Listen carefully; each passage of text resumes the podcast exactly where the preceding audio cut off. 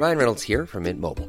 With the price of just about everything going up during inflation, we thought we'd bring our prices down. So to help us, we brought in a reverse auctioneer, which is apparently a thing. Mint Mobile unlimited premium wireless. Ready to get 30, 30, bit to get 30, bit to get 20, 20, 20, bit to get 20, 20, bit to get 15, 15, 15, 15 just 15 bucks a month. So, Give it a try at mintmobile.com slash switch. $45 upfront for three months plus taxes and fees. Promo for new customers for limited time. Unlimited more than 40 gigabytes per month. Slows. Full terms at mintmobile.com.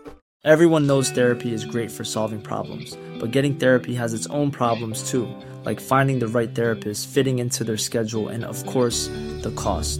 Well, BetterHelp can solve those problems. It's totally online and built around your schedule. It's surprisingly affordable too. Connect with a credentialed therapist by phone, video, or online chat, all from the comfort of your home. Visit betterhelp.com to learn more and save 10% on your first month. That's BetterHelp, H E L P.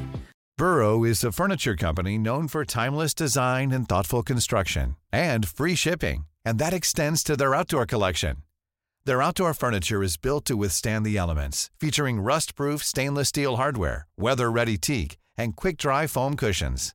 For Memorial Day, get 15% off your Burrow purchase at burrow.com slash ACAST and up to 25% off outdoor. That's up to 25% off outdoor furniture at burrow.com slash ACAST.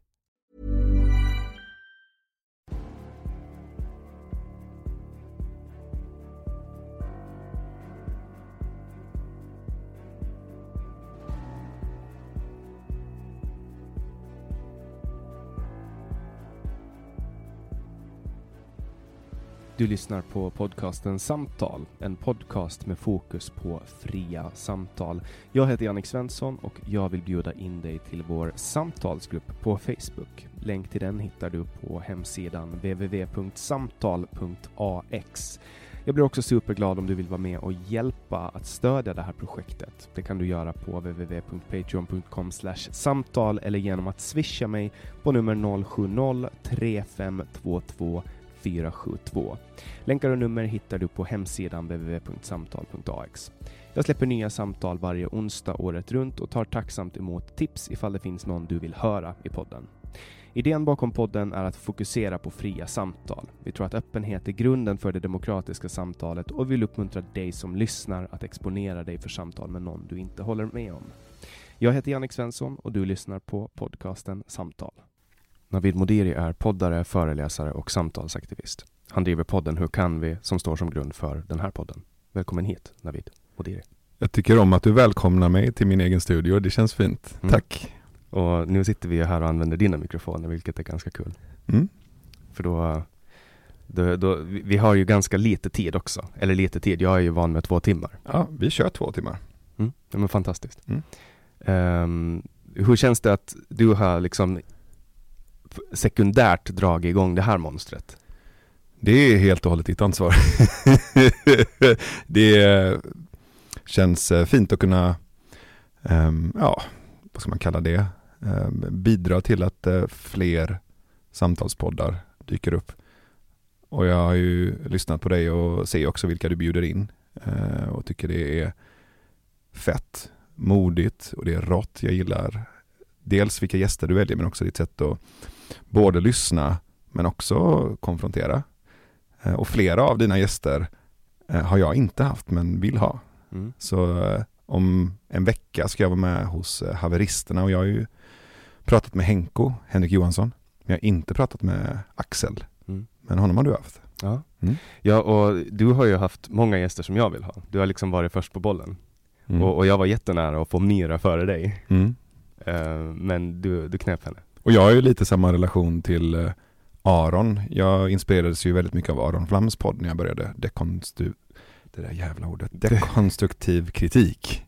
Och ehm, både hans val av gäster men också hans sätt att eh, prata med människor. Det har ju påverkat mig väldigt mycket. Så ehm, där finns ju ett behov. Dels av ett annorlunda sätt att föra samtal på.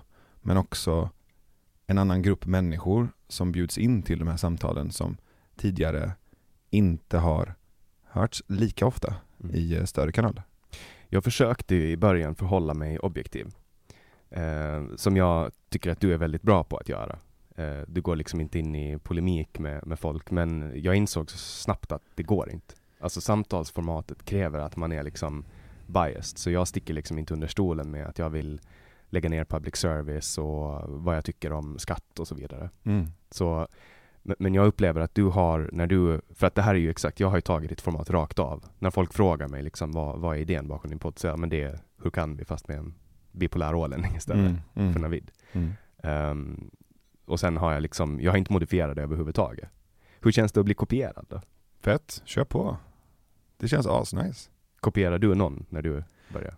Jag tar in element av människor som jag ser upp till. Ja, men Aron är ett exempel, eh, Joe Rogan, Sam Harris. Um, jag tycker Kvartal gör bra grejer. Så jag remixar och kopierar friskt också. Det tycker jag är en, en ja, men dels det, det är en hyllning men det är också så jag funkar. Um, men jag är också väldigt präglad av min bakgrund. Jag menar, jag, jag kommer ju från DIY. Eh, jag kommer från att som tonåring anordna spelningar på fritidsgården, eh, gör det själv, ring upp folk du gillar, ta en fika med dem oavsett om det är en punklegend eller en eh, professor i kognitionsvetenskap. Och, och att remixa och sampla har jag också med mig från musiken. Ehm, och då, tricket för mig är att säga det. Att säga de här personerna inspirerar mig och, och på något sätt En IRL retweet typ? Ja, en IRL-retweet eller en remixkultur så att säga. Mm. Absolut. Ja, för jag har fått lära mig ehm, under mina år som jag har liksom försökt eh, skapa någonting så har folk sagt Alltså folk som har varit framgångsrika på riktigt har sagt så här, men försök inte skapa någonting nytt, försök inte uppfinna hjulet. Ta någonting som funkar och sätt din egen prägel på det. Mm. Och det var lite skam i att göra det i början. Det kändes lite skamfyllt, men i och med att jag började med den här podden på Åland så var det liksom det var rätt okej, men skulle jag ha börjat direkt i Sverige så skulle jag kanske inte ha gjort det på grund av att du vet, det tar emot. Att ta någons framgångsrecept och bara kopiera det rakt av. Alla gör det. In, Men- ingen gör egentligen något helt nytt. Det finns ju de som gör någonting helt nytt. Vad de- är helt nytt? Ja, iPhone, när, när den kom, det var ju helt nytt. Det är ju baserat på tidigare innovationer och det är remixat till en ny produkt. Men mjukvaran, du vet eh, Steve Jobs vision om att förlänga kroppen med mjukvara. Ja, det har människan gjort i årtusenden. Och Steve Jobs blev inspirerad av psykedelisk kultur, buddhistisk kultur. Han tog ju hur mycket som helst. Han tog ju med sig kalligrafin och estetiken in i eh, hårdvaru och mjukvarubranschen och inspirerades av de läromästarna. Så Mm. Ja, ur det, ur det perspektivet, alltså de här grundidéerna är aldrig nya, men jag tänker i ett medielandskap. Du var väl först med att göra långformat i Sverige? Två, över två timmar. Jag, kan inte, jag har försökt eh, se och hitta någon som håller på med så här långa intervjuer, men jag har inte hittat någon. jag tror Ar- Aron har ganska långa samtal också. Jag tror inte att de brukar vara mer än en, en och en halv timme. Ja. Jag, jag, jag tror så här, jag menar Rogan kör ju fyra, fem timmar ibland. Mm. Så att på så sätt så var det ju inte nytt i en global kontext. Nej. Och jag är nyfiken på vad om känslan av skam hade haft en röst, vad, vad var det den sa till dig då? Vad var det för skam? Du ska inte tro att du är någonting. Okej. Du ska inte tro att du är bättre än oss. Ja. Du vet, hela den grejen, jantelagen. Jag Ja. var ju ganska präglad av, då hade jag bott i Sverige i tre år. Mm. Och man faller ganska snabbt in i ledet. Du Mm. vet när man är på en svensk arbetsplats, svenska kompisar. Man tar till sig av det svenska sättet. Så min fråga är, tror du inte att du är något? Ehm, när jag gör det så trycker jag ner mig själv för det. Ja. Det är som att det är inbyggt. Och hur eh, värdefullt är det att trycka ner dig själv? Ehm, det handlar ju om att inte försöka, alltså som, jag kan ta ett exempel nu när Alexander Bard var med i podden för några veckor sedan. Mm. Efter det så, så gjorde jag liksom en explosion. Alltså det var bara helt galet. Jag låg på nummer sex på trendande på Spotify i en hel vecka. Och jag har liksom fått samtal, meddelanden, du vet helt överbombad och trafiken till podden har varit helt sinnessjuk. Och då kände jag för första gången att nu går det riktigt, riktigt bra. Mm. Nu har det kommit liksom. Mm. Det som jag har väntat på. Och då började jag, då märkte jag att det fanns tendenser i hur jag ville liksom trycka ner det. Hur jag ville bara distansera mig från det. Mm. Som att det här, det här ska inte komma nu. Jag Mm. vill inte ha det här nu. Mm. att jag blir på något sätt rädd. Och vanligtvis i mitt tidigare liv, eller i mitt liv, så varje gång det börjar gå bra så trycker jag bort det. Mm. Att jag liksom sätter hinder för mig själv. Mm. Har du känt något liknande? Känner du igen det? Och bara som en följdfråga, jag ska strax svara på din fråga. Är det någonting positivt att du förminskar och trycker ner dig själv? Absolut inte. Det är destruktivt, jag får ångest av det. Mm. Så vad är det du är rädd för? Jag vet inte. Att jag inte ska kunna stå upp till att allting ska bara ha varit omständigheter och tur som har gjort att jag har hamnat på den plats jag är och sen är jag inte egentligen kapabel att förvalta de förväntningarna som jag har på mig. Just det, och det är ju en hel del slump och tur också. Ja. Och effort. Jag tänker att det är både och. En del av det är din, din strävan och ditt eh, arbete. Och sen väldigt mycket av det är kaos och slump och tur. Mm. Um, jag kan känna igen det. Uh, jag kan också känna igen det du beskrev förut om att gå in i samtalen med någon slags uh, illusion om att det går att vara objektiv. Mm. Det går inte att vara objektiv. Sen kan det finnas en strävan i mig att vilja vara nyanserad och inte gå in i onödig polemik samtidigt som det finns en poäng i att gå in i antagonism. Mm. Så länge det inte bara blir antagonism eller bara strävan efter objektivitet någonstans igen går det att göra både och. och både att lyssna nyfiket, både vara nyfiken på den jag pratar med, men också vara nyfiken på mig själv. Varför triggas jag av den här personen? Mm. Varför dyker det upp de här känslorna? Och bjuda in det i samtalet. Du har ju gått före mig och gjort massa misstag. Så, så, så nu slipper jag göra dem. Och det är ganska skönt på, på det sättet. Alltså jag, jag kommer ganska lindrigt undan. För jag, så här, du har gjort någonting och så bara står det i tidningarna och du får världens shitstorm på dig och då vet jag så här, okej där ska man vara lite försiktig. Mm. Typ så inför samtalet med Dan Park, när han satt och du vet, hylla nazister som bra människor för att de är veganer och så vidare, eller för att Hitler var vegan. Då, då kunde jag, då visste jag hur jag skulle ta det. Mm. Just för att du har liksom varit i skottselden för Mm. det innan. Eh, och det är ju uppskattat. Mm. Att, att kunna liksom, du vet, kolla på det du gör. Och, och därför är det så kul att ha dig här nu. Mm. För det är ju så många, så, alltså, jag har ju lyssnat, jag tror jag lyssnat på alla samtal som du har. Och det som jag gillar med, med de samtalen, det är att det är just du som har dem. Det är du sitter där med dina referensramar och du utforskar människor på ett sätt så att när, när du har suttit med dem, då får man ut det du får ut av dem. Mm. Och när jag sitter med samma människor, då får jag ut någonting helt annat. Mm. Och jag tror också att det är det folk gillar med samtalsaktivismen. Hur förbereder du dina samtal? Det har ju också varit en resa. Som det ser ut idag så gör vi väldigt gedigen research. Och i researchen ingår både att göra research på gästen. Vem är det? Vad har personen sagt i olika typer av frågor? Vad har de för track record? Vad har de för bakgrund? Men också att göra research på teman som jag vill utforska med den här personen. Som nu senast så hade jag två samtal. Det ena var med Elaine Eksvärd som är kommunikationsexpert och retoriker och som har skrivit eh, två böcker om eh, sexuella övergrepp som hon själv har varit med om. Så då gjorde jag ju research på Elaine som person, på hennes verksamhet, eller vi gjorde research, det är ju hela redaktionen. Och även samla in frågor och, och funderingar från lyssnarna. Um, men också titta på vad vore intressant att utforska med den här personen. Och i Elaines fall så var det intressant att utforska begreppet förlåtelse.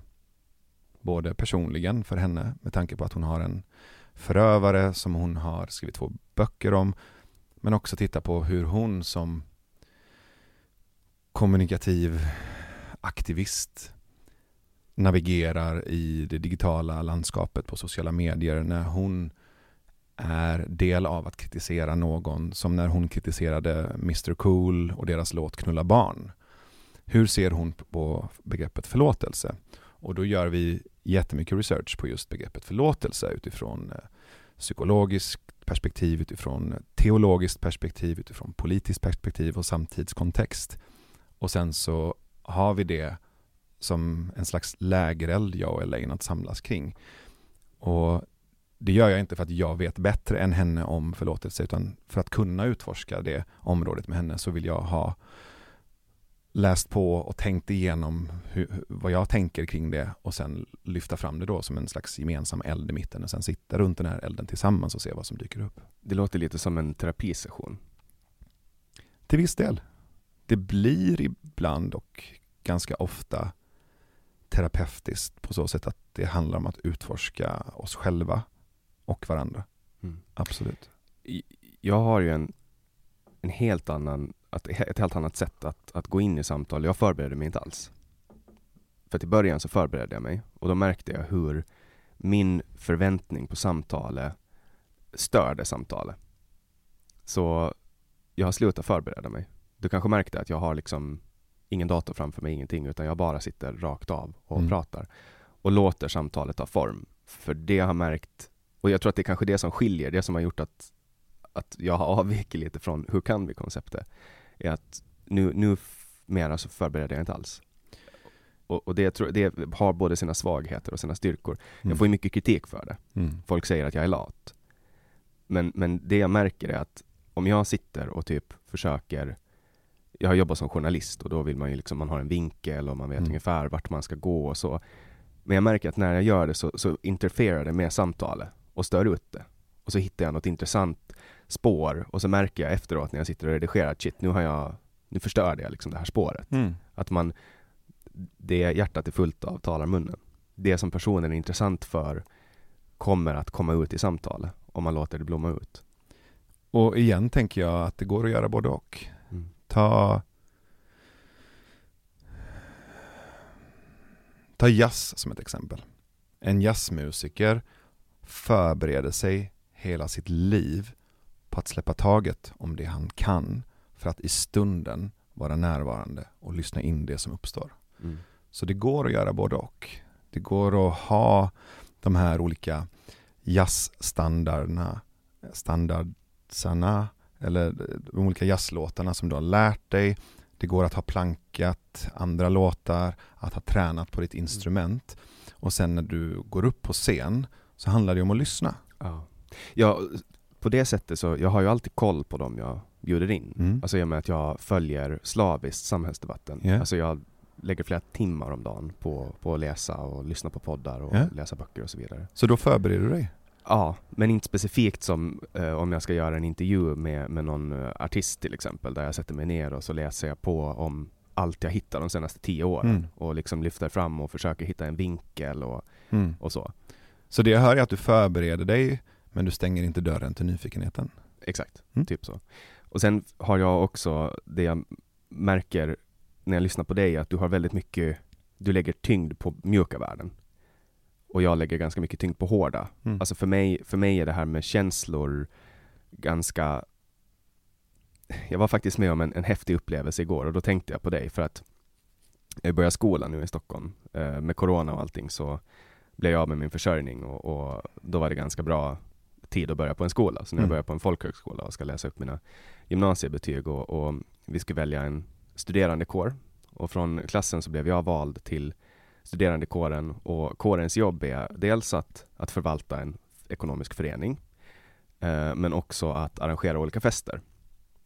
Och vi clashade lite i kåren och, och, det blev liksom vi förstod inte varandra och, och det blev liksom så pass konfliktartat att det blev upprörda känslor. Mm.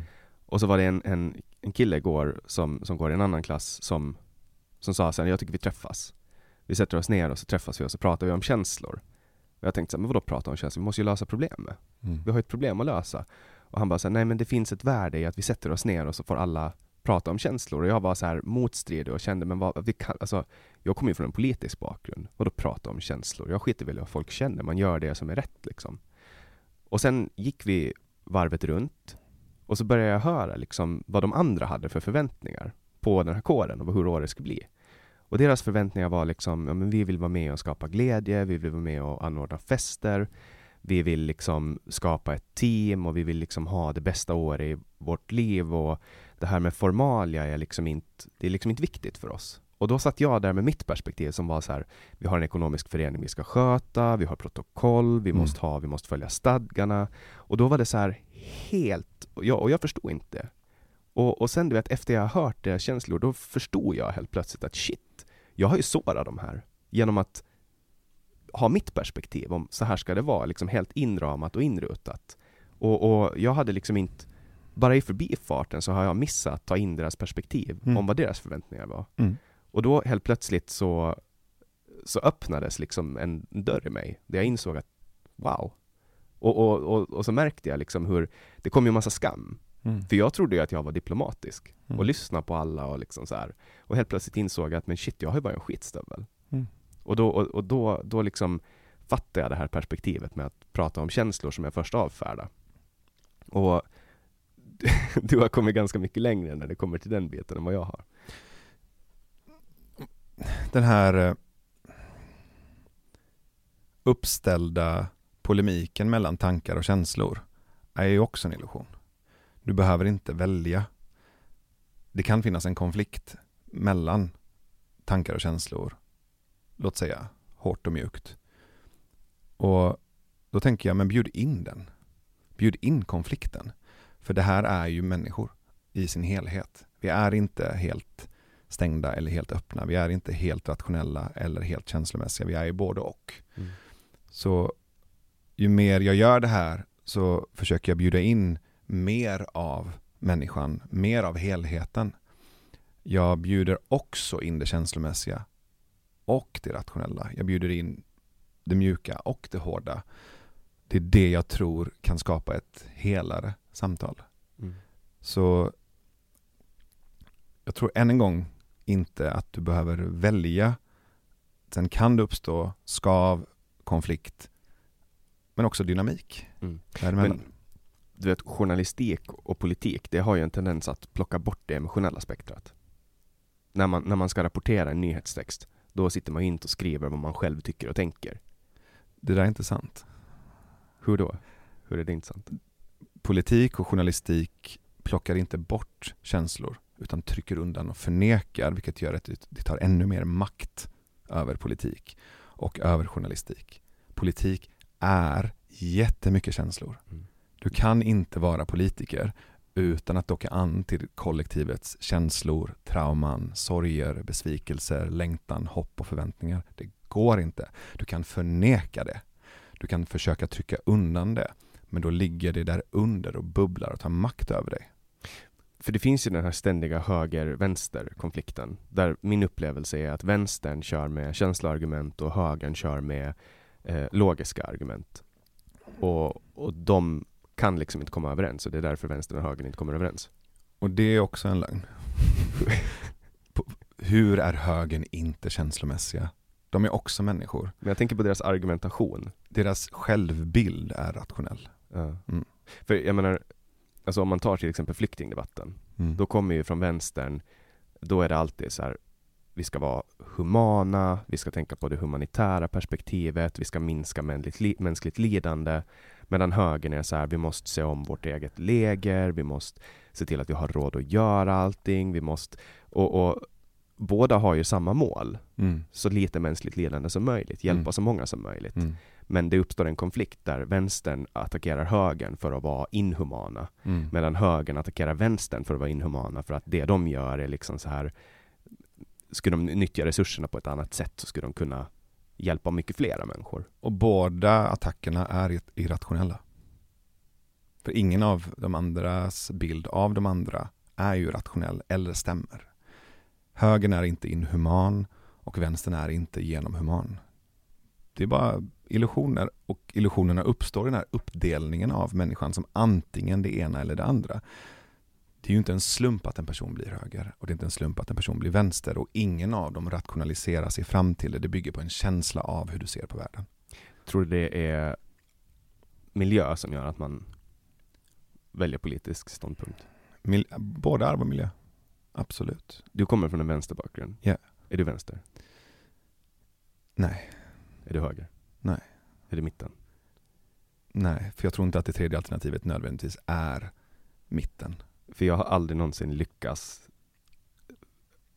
få ut vad, var, vad röstar du, vad, vad röstarna vill på när han går och röstar. Nej, vad skönt. Jag gillar att du inte får ihop mig. Och, men sen också så här, du åker till Los Angeles med Aron Flam och Henrik Jönsson, två stycken höger eh, troll Mm.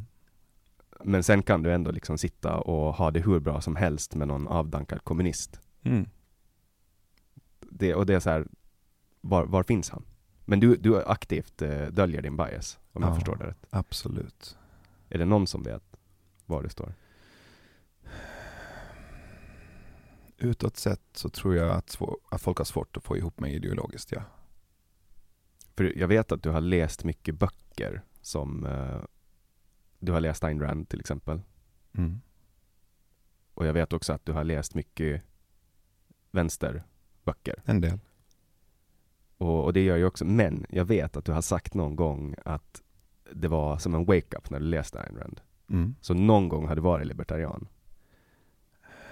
Jag är intresserad. Jag är intresserad av socialism, jag är intresserad av liberalism, jag är intresserad av konservatism. Libertarianismen är också intressant. Och det som gör mig nyfiken är att gå bort ifrån de vanliga kategoriseringarna av det ena eller det andra.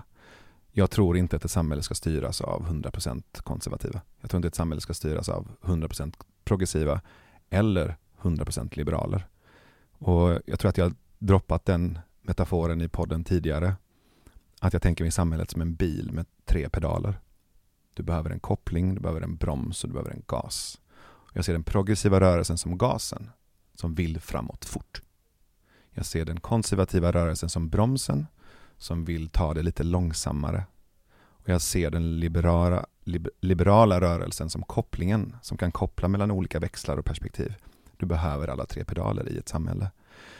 Om du bara gasar på för snabbt och inte använder bromsen och kopplingen så kommer du köra rakt in i ett träd. Om du bara använder bromsen så kommer du stanna upp i utvecklingen och framåtrörelsen. Om du bara kopplar så blir det helt menlöst. Du behöver alla tre. Mm. Och de behöver varandra för att hålla varandra i schakt, annars blir det korrupt, annars blir det totalitärt. Mm. Ur mitt perspektiv så finns det ju ett alternativ som tillåter alla. Och det är den libertarianska utopin. Därför att då i, i en libertariansk utopi, då kan människor som är ultrasocialister få bygga sitt eget lilla samhälle där de delar på allting. Och människor som är fascister kan få bygga ett eget litet ställe där de slår varandra med kvastar. Eh, bara det att så fort man säger stopp så är det stopp liksom. Jag tror inte det kommer funka. Och det handlar inte om ordet libertarianism, det handlar om ordet utopi. Mm. Utopier är värdelösa, de funkar inte. Och det har vi sett om och om igen. Det blir ändå att du ska nå fram till en idealbild istället för att utgå från verkligheten. Mm. Men en utopi är ofta väldigt fin. Precis. Alltså i en libertariansk utopi så då struntar man ju i vad som är fint. Då får ju folk bara göra det de vill. Så länge de inte skadar någon annan. Respekterar andra människors frihet. Exakt, och det i sig är en utopi. Ja, men, men det som händer är ju inte fint. Alltså du vet, det människor kollar på, så kollar man till exempel på vad människor tittar på för slags porr. Det är ju inget fint. Nej. Alltså sku, tänk, tänk om, om du en dag skulle få ta på dig ett par Google Glass och varje gång du träffar en människa så fick du framför dig den porr de kollar på. Mm. Alltså, du skulle aldrig mer vilja gå ut bland folk. Mm. För att det är liksom de mörka sidorna av människorna som, som dyker upp när människor gör sina eh, uttryck. Är, de är inte fina. Det är bara att kolla på världen. Världen är inte fin, den är fan vidrig. Också. Också. Det, om man, beror på vad man tittar på. Mm. Men, men jag menar, i en socialistisk utopi, då finns ju den här drömmen om att alla ska vara lika värda, allting ska vara lika, alla ska ha lika mycket pengar, lika mycket resurser och lika mycket tid att chilla med sin familj. Eh, men det slutar ju alltid, eller det har hittills alltid slutat med kaos. Den libertarianska utopin faller ju på premissen av att det kommer bli bra om människor gör det de vill. Mm. Det är inte heller sant. Varför inte? Varför tror du att du kommer bli lycklig för att du får som du vill? Ja, om jag får göra vad jag vill utan att bli hindrad. Ja. Varför tror du att du blir lycklig då? Jag tror inte att jag blir lycklig, men jag tror att jag skapar maximala förutsättningar för att kunna bli lycklig. Det tror inte jag. Jag tror att du behöver ibland och regelbundet sättas på plats. Men det gör, ju, det gör ju samhället åt mig. Eh, i, ett, I ett fritt samhälle. Då blir jag ju, det, det uppstår ju alltid sociala förhållningsregler. Mm. Man får inte gå in med skor. men man kommer ju överens om så på den här restaurangen så får du röka. På den här Mm. restaurangen får du ha med dig husdjur. Mm. Det, det passar inte det så kan du dra. Nu, nu, nu, som jag förstår det så är libertarianismen inte ute efter att inte ha någon stat överhuvudtaget utan att göra den så liten som möjligt. Och jag kan, jag kan förstå att det i teorin är en sympatisk väg att gå. Samtidigt så tror jag att det behövs kollektiva system också. Frågan är vad de systemen gör och hur de hålls i schack. Sverige har ju en historia av att ha för stora och för starka eh, statliga apparater och för dominanta myndigheter och institutioner. Det är ju en obalans åt andra hållet. Jag tror inte lösningen är att gå fully retard åt andra hållet. Mm. Jag, jag har så många exempel på saker där myndigheter blandar sig i. Alltså det är speciellt, eh, känner du någon bonde? Mm. Och då vet ju du hur, hur deras liv ser ut. Mm. Det är så här, de har, de har djur och de har skördar som de ska se till. Mm. Men det de måste göra är att sitta inne och hålla på med papper. För att det är så mycket tillstånd, det är så mycket överstatliga myndigheter. Det finns alltså subsidiaritetsprincipen att det ska, beslut ska fattas så nära människan som möjligt gäller inte överhuvudtaget för en bonde, utan det är EU. Mm. Och EU ska anpassa ett jordbruk och då anpassar de efter de största medlemsstaterna som är Tyskland och Frankrike. Så små mikrobönder i det åländska samhället måste anpassa sig efter storskaliga regler för jordbruk. Mm. Och det kommer veterinärer, alltså det kan komma en veterinär som ska ta ett urinprov på en häst eller en ko. Alltså, och så har de en timme. Mm. Då får de ställa sig med ställa sig med en burk under djuret och så får de stå där och hoppas på att den kissar. Mm. Och det är så här, ja men det står i någon myndighetsbok någonstans att det här ska man göra. Yeah. Det finns liksom ingen tanke bakom det. Mm. Utan det är något politiskt beslut som har fattats i Bryssel och sen ska det liksom tillämpas och så står de där som idioter med någon liten kopp och, under någon hästsnopp och ska försöka liksom fånga urin. Och det jag hör då det är att det är en obalans åt ena hållet. Det är överstatligt. Problemet är inte att det finns statliga regleringar utan att det är överstatliga regleringar som inte ger plats för det individuella eller det lo- lokala behovet. Och då är det ju en obalans. Mm. Så det håller jag helt med dig om. Det första man borde göra är bara flytta ner lagstiftningen så nära människan som möjligt. Vissa delar av den absolut. För jag menar, riksdagen i Sverige, det, det är liksom, hur många är det? Tre- 349 Mhm. ledamöter eller något sånt. Och ehm, så kokar det ner till överenskommelser som sker mellan partiledarna. Och, och det är de reformer som sker liksom. Mm. Jag tycker att allt det här borde, alltså det borde komma mycket, mycket närmare människan. Det, är typ, det är typ det som jag ser i min libertarianska utopi. Att man, jag tror ju, jag har ju inte ens förhoppningen om att jag kommer att få uppleva det någon dag. Kanske jag får se Liberland eller någonting resa sig. Det finns ju en libertariansk stat Mm. eh, på ockuperat land. Ehm, men, men jag tror att, att liksom, när det kommer till den här kampen om frihet så handlar det om att få bort så mycket förmynderi som möjligt. Ja, förmynderiet eh, och överförmynderiet håller jag absolut med dig om. Eh, Sen tror jag inte att frihet och gränslöshet eller frihet och total avsaknad av ramar är svaret. Jag tror att ramar kan också skapa frihet. Mm. Men jag tror att libertarianismen skulle vara ett friskt inslag i Sverige. Mm. Absolut. Jag tycker det finns lite för lite av den. Jag håller med. Det finns väl, det alltså, jag skulle ju i princip klassa Hanif Bali som libertarian, men jag vet inte om han själv klassar sig som det. Du får ta hit honom och fråga. Det är svårt att få tag på honom. Nej men det kan vi lösa. det ska vara jättesnällt. Det är ju det är ju största problemet med att, eh, att boka folk, att det är så jävla svårt att få tag på folk. Mm. Men eh, det blir lättare och lättare. Varför tror du att det blir lättare och lättare? Ja men du vet, man har med någon och så går de, den man frågar går in och tittar så ser de oj den här har varit med och så du vet, man tar det, det blir lättare och lättare. Men du börjar ju ganska stort ända från början. Du hade ju ganska stora profiler med riktigt från början. Mm. Men det var för att du hade... Vad, vad, vad, vad beror det på? Jag hör av mig till som säger ja. Det är så? Du jag får... är... En av mina superkrafter är att jag är en envis jävel. Jag är...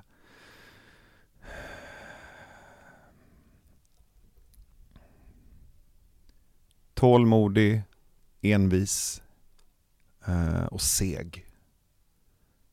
Så jag kommer få hit dem jag vill få hit på ett eller annat sätt. Tills de kommer hit. Jag har ju tjatat på dig sedan i februari. Precis, och nu är jag här. Nu är det här. Mm. Vem är, vem är den absolut mest thrilling du har spelat in med? Det är flera stycken.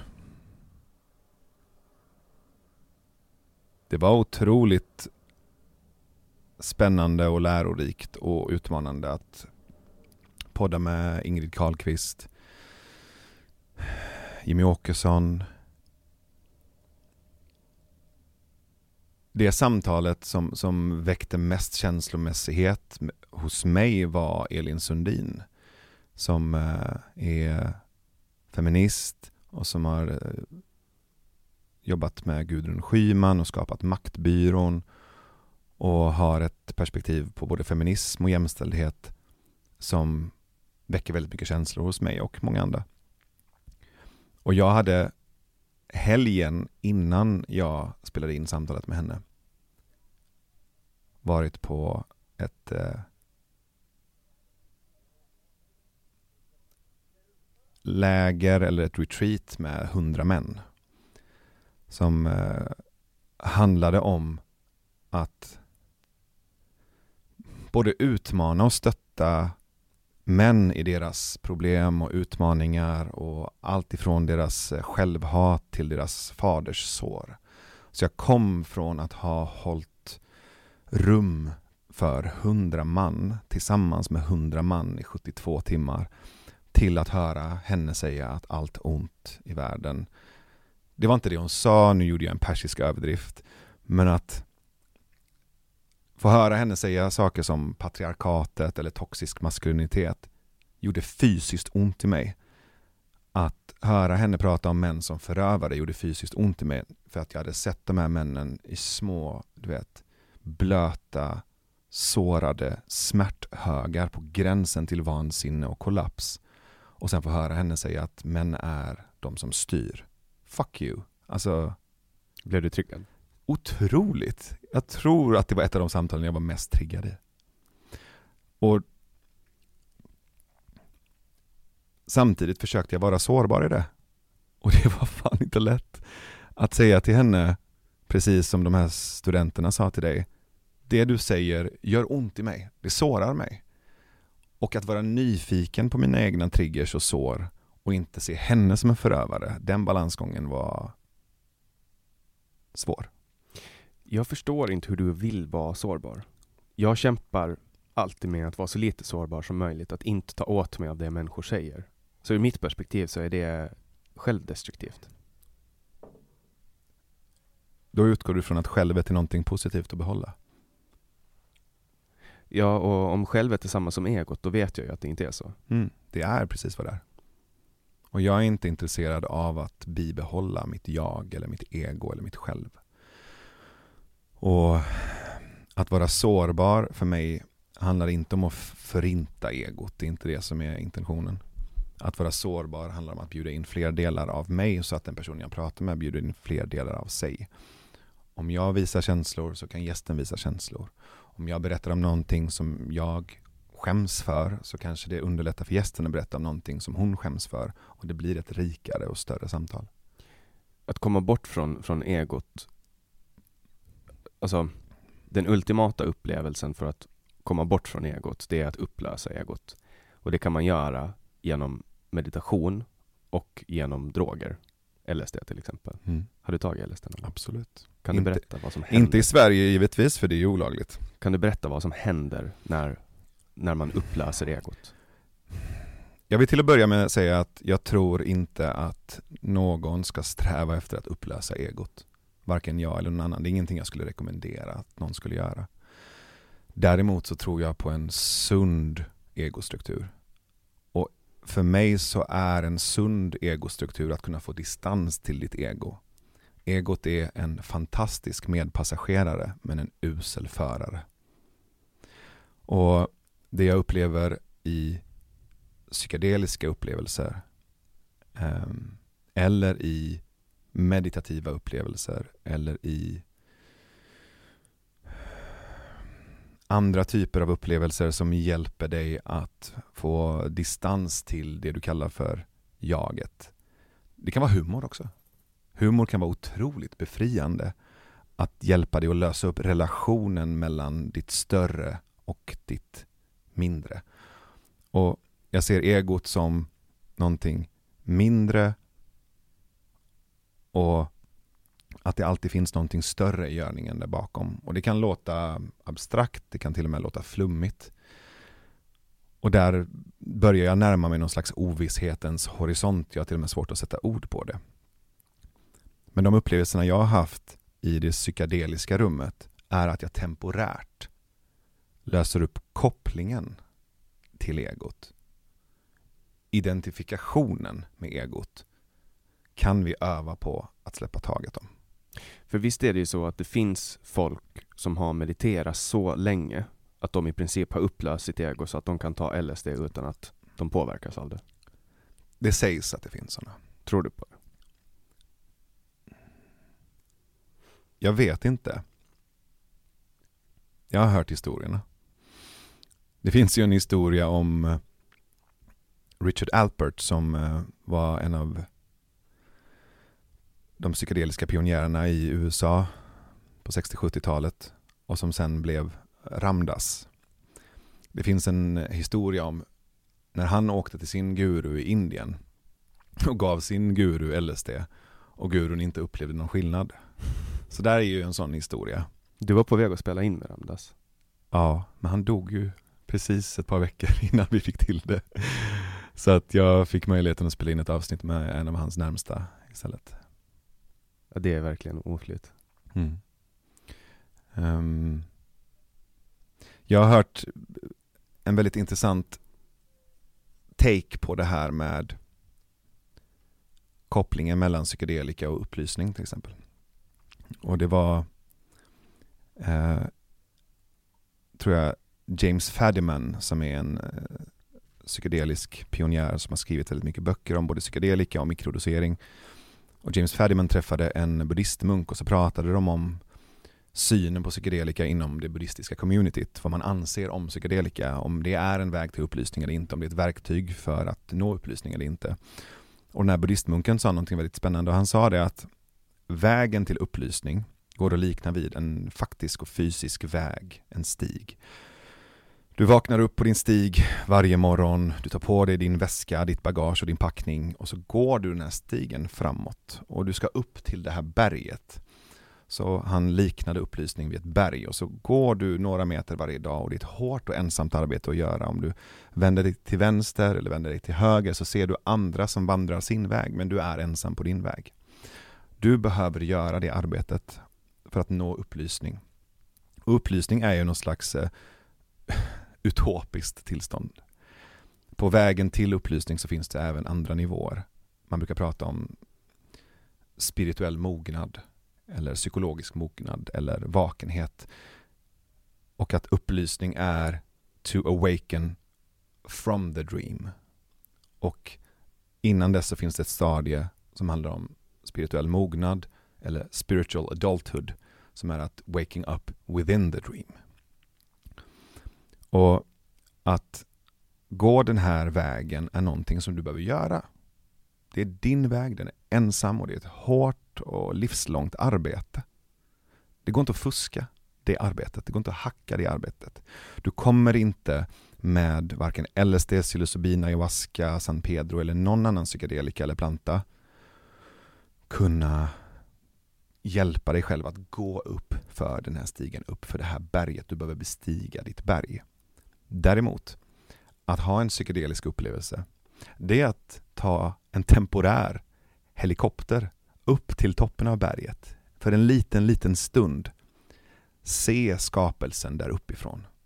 Känna dofterna, ta del av intrycken och sen ner tillbaka i din kropp igen. Men med alla de här störande momenten. Vilka då? Saker börjar gunga, färger ändrar form, sådana saker. Störande element. ja, så går det att se på det absolut. Så, så har jag förstått det i alla fall. Ja. Att det um, händer liksom saker rent visuellt Mm. under, under de här Det kan det. Mm. Um, kan du beskriva vad som händer under en sån här tripp? Rent visuellt. Det är så olika. Ibland är det visuellt, ibland inte. Ibland är det bara känslomässigt. Ibland är det upplösning och eh, någon slags disassociativ upplevelse där du tappar greppet om olika koncept som kropp, språk, din relation till andra människor, din relation till ditt jag. Det är ett tillstånd där du löser upp verkligheten så som du känner den. Och du bjuder in andra nivåer och andra intryck. Och de olika sinnena börjar plötsligt tvärkommunicera med varandra och gränserna mellan sinnena löses också upp. Så du kan till exempel se musik. Eller känna andra människors tankar eller få en upplevelse av att du känner andra människors tankar. Du tror nästan att det kan vara telepatiskt. Du kan få kontakt med en större närvaro, en gudomlig närvaro om du vill kalla det för det, eller universum eller kosmos eller vilket ord du nu än använder. Du kan få enormt starka påslag av tidlös kärlek. Det finns jättemånga olika tillstånd, också beroende på vad det är för planta eller substans. Mängden och dosen spelar roll. Kontexten och sammanhanget vilka du umgås med, hur du mår där och då, hur många andra dörrar du öppnat innan, vad du bär på, vilka upplevelser, trauman, känslor som du har tryckt undan som sen kommer och knackar på. Det finns. Jag har förstått att det också kan vara vidrigt. Alltså att man kan uppleva otroligt vidriga saker. Ja. Yeah. Ren psykisk terror och yeah. vilja dö och dödsångest. Ja. Yeah. Det låter ju inte som världens roligaste Nej. drog. Det kan det vara och det kan det också inte vara, absolut. Och jag vill också bara så flagga lite för ordet drog, vad det betyder. Jag menar, jag har en snus inne nu, det, det, det är en drog på så sätt att den är beroendeframkallande. LSD är inte beroendeframkallande på ett eh, fysiskt plan. Mm. Det kan bli så att du använder LSD som ett sätt att fly och på så sätt skapar ett missbruk, absolut. Men jag tror också att det finns en poäng i att skilja på till exempel alkohol och psilocybin. Där psilocybin används i terapeutiskt syfte för att hjälpa människor i missbruk till exempel. Medan alkohol används utvärtes på sår för att desinfektera. Ja, men också för att dämpa och trycka undan. Ja. Det är intressant. Jag har aldrig pratat med någon liksom öppet i podden som, som har berättat om en upplevelse. Uh, jag vill också säga det att det, vi kallar för snedtrippar eller mörka upplevelser eller ibland demoniska upplevelser där du känner dödsskräck, där du känner eh, som att du tappar greppet, tappar kontrollen. Den typen av upplevelser har varit de mest lärorika för mig. Mm. Och där och då, ja. Ska vi, sätta in en, ska vi sätta in en disclaimer också? Don't try it. Jag skulle varken säga don't try it eller try it. Jag har ingen åsikt om du eller någon annan eh, utforskar. Det jag skulle vilja säga är att om du väljer att avstå så gör det baserat på fakta och inte på eh, principiella antidrogkampanjer eller eh, en otroligt eh, kunskapslös nolltolerans som vi bedriver i Sverige. Och om du vill utforska, gör det klokt också. Och inte i Sverige? Det är olagligt i Sverige, så det är ingenting jag skulle rekommendera. Du låter ju lite liberal. jag är absolut liberal också. Mm. Vad är det absolut värsta du har varit med om när du har trippat? Jag var i Amsterdam med ett par goda vänner och tog en stark, en väldigt stark dos psilocybin. Det är ju lagligt med tryfflar. Alltså det är svamp det då? Det är svamp. Men rent juridiskt så är det inte lagligt med svamp. Men det är lagligt med tryffel. Svampen växer ovan jord, tryffeln växer under jord. Mm. Vilket har gjort att det går, har gått att göra ett juridiskt undantag. Så tryffeln växer under jord och därför är den laglig i Amsterdam. Jag vet inte om den är det i hela Holland. Jag tror det, men jag är inte helt säker. Så vi tog en väldigt stark dos um, av tryfflar. Och sen så sa vi till en kompis som inte tog tryffel att du får vara trippvakt. Du har ett jobb. Ge oss inte weed.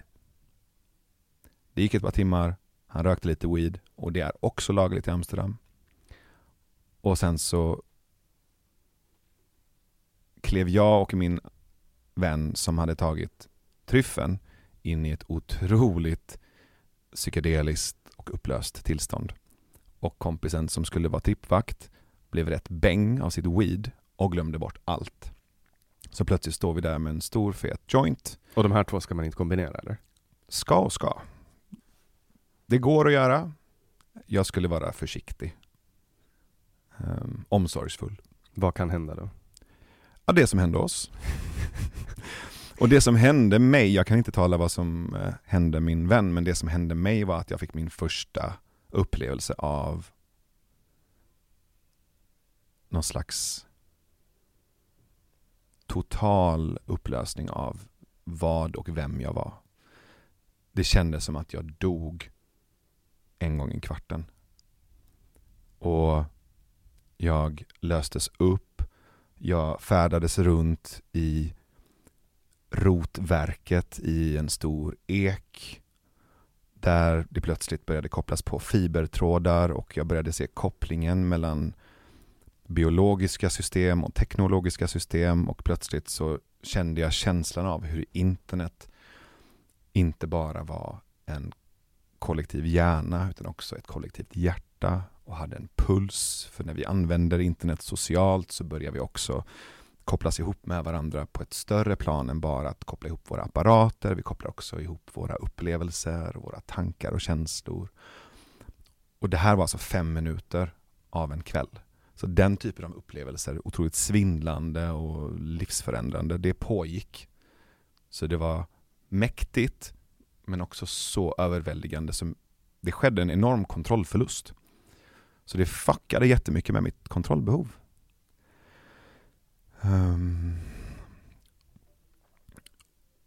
Och sen var det något tillfälle där jag bara blev en liten svart prick i ett stjärnlöst mörkt kosmos. Och sen kom jag tillbaka till min kropp och blev skräckslagen. Kroppen reagerade jättestarkt och sen så försvann jag igen och det här pågick i flera timmar.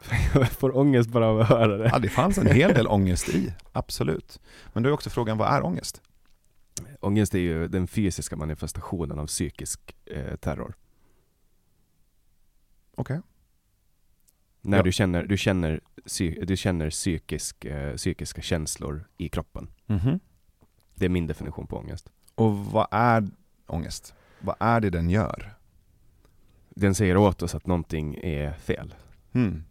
Så det. fel är ju en bedömning. Mm, men att det är någonting som behöver göras. Man får inte ångest om man, alltså, om, om man, du vet, stiger upp tidigt på morgonen, tränar, du kanske ber, du kanske mediterar, du kanske eh, fastar, sen äter du clean mat, du är ute och springer, du skrattar, du har kärleksfulla relationer runt dig, då får du ju då känner du ju glädje, ångest, du känner ju glada känslor i kroppen. Mm. Du, får, du slappnar av, axlarna sjunker ner, andetagen känns bra och lätta och du har liksom ingen smärta i kroppen. Det är motsatsen. Jag vet inte om det ens finns ett ord för glädje och ångest, men glädjeångest kan vi kalla det. Så sorg till exempel, mm. som känsla. Hur är din relation till sorg?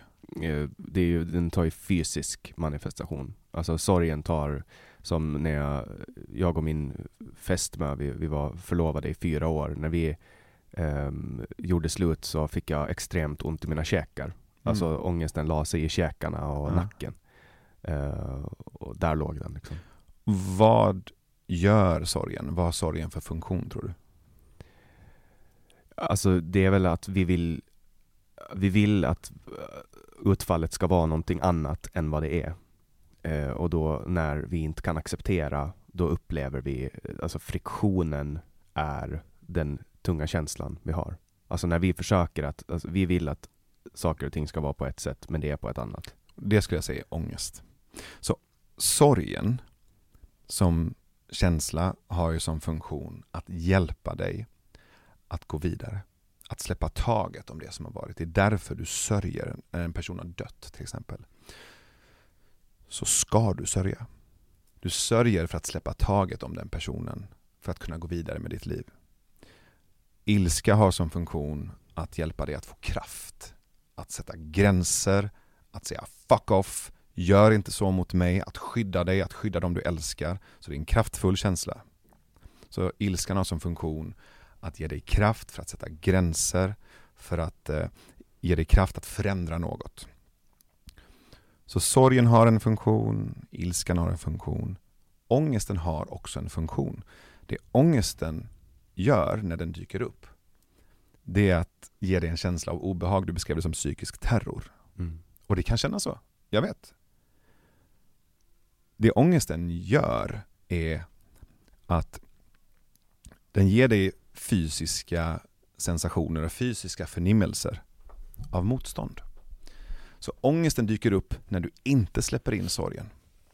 Ångesten dyker upp när du inte släpper in ilskan. Ångesten släpper upp när du krampaktigt håller kvar vid hur du vill att någonting ska vara istället för att ta in det som är. Det skulle jag säga är ångest. Inom tolvstegen, um, jag går ju på A-möten, jag är alkoholist, um, nykter sedan tre år och åtta månader. Jag tar fyra år nu i januari. Och där får vi lära oss ett sätt, alltså det är ett design för att leva. Och um, eh, min sponsor, uh, han bor i San Francisco. Jag har haft honom nu i tre år. Um, han är alltid så här, han pratar på engelska men jag översätter det till svenska nu för att bara vara så här. Han bara, ditt jobb är att din vilja ska gå i linje med Guds vilja. Och Guds vilja är det som händer. Du ska få din vilja att falla i harmoni med Guds vilja. Mm. Så att det som händer, det, alltså, det han säger är acceptera det som händer mm. utan att ifrågasätta. Då är det den minst smärtsamma vägen. Och vi ska välja den minst smärtsamma vägen. Mm. För att vi kan välja. Vi kan välja våra fighter, vi kan välja våra strider. Det är så här, till exempel som, men säg att motorn skulle, på bilen skulle stanna på väg hit. Och jag står på vägen och, och, och är arg. Så här, fan, jag ska spela in med Navid idag. Jag har försökt boka honom sedan februari och nu händer det här. Då kan jag välja liksom, ska jag stå och sparka på däcket och vara arg medan jag väntar på bärgare och vet att jag får betala 2000 spänn plus att jag måste reparera bilen och jag missar chansen. Eller ska jag bara acceptera att ja, men det var Guds vilja. Det som händer händer. Då har jag ett, ett vägskäl. Jag får ju välja. Mm. Ska jag välja den funktionella vägen eller den dysfunktionella vägen? Inom A så, så använder ni också sinnesrobönen, eller hur? Ja. Kan du den utan till? Ge mig sinnesro att acceptera det jag inte kan förändra, mod att förändra det jag kan och förstånd att inse skillnaden. Exakt, så det handlar inte om att acceptera allt. Mm. Nej, men det som man kan förändra. Exakt. Mm. Och det jag kan förändra det är mig själv. Vi har ju people, places and things. Det mm. har vi ingen kontroll över. Mm. Så där finns igen en väldigt klok nyansering och det kommer också i sista meningen på sinnesrobönen. Visdomen att veta när du väljer vad. Och det dockar egentligen an till det vi har pratat om hela tiden. Det är inte antingen det ena eller det andra. Det där är, tror jag, ett, ett lägre kognitivt perspektiv. Mm. Att du tror att du antingen ska acceptera allt för att ständigt uppsöka harmoni mm. eller gå i motstånd med allt för mm. att ständigt uppsöka disharmoni. Båda de vägarna är, skulle jag säga, korkade. Mm. Någonstans så behöver du visdom för att kunna välja vad du accepterar och inte acceptera allt. Och sen där du kan förändra, göra skillnad, mm. gör det. Det är det man gör ständigt som beroende människa, som alkoholist. Man väljer alltid den minst smärtsamma vägen. Så här, ja, bilen rasar, jag åker väl till systemet och köper vodka. Och då tar man den minst smärtsamma vägen. Mm. Uh, och det är det man fortsätter göra. Det är därför tolvstegen är så effektiva. Just för att man väljer den minst smärtsamma vägen och det passar en alkoholist helt perfekt. Mm. Jag har ju inte gått tolvstegsprogrammet. Um, och vet inte heller om det är min plats att ha en åsikt om vad andra människor väljer. Det är inte, det är inte intressant för mig. Det jag kan se är att om du bara väljer harmoni så missar du någonting. För det dyker upp känslor av ilska. Mm. Som du står där vid vägen med den trasiga bilen. Det dyker upp en känsla av ilska. Vad händer om du är nyfiken på den känslan? Mm.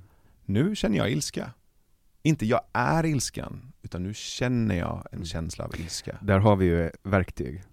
Då tar jag upp min telefon och så gör jag det som kallas för en spot check inventory. Jag inventerar känslan. Jag funderar på vad är det för känsla jag känner? Mm. Varför känner jag den här känslan? Vad påverkar känslan i mig? Mm. Och vad borde jag göra istället? Och sen ringer jag min sponsor. Jag tar hjälp. Precis, och, och det är ju ett... Det låter som ett väldigt rationellt sätt att möta en känsla. Eh, och det är ju ett sätt att göra det på.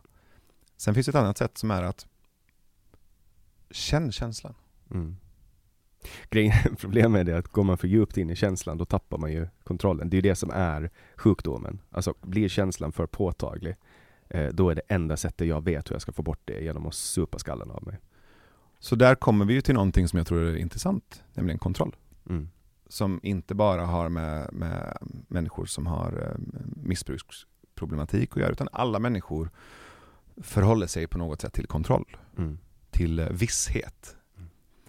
Och Det är också spännande för att på många plan har du ingen kontroll. På många plan är kontrollen en illusion. Mm. Jag har ju bara kontroll över valda delar av mig själv. Ja, kanske.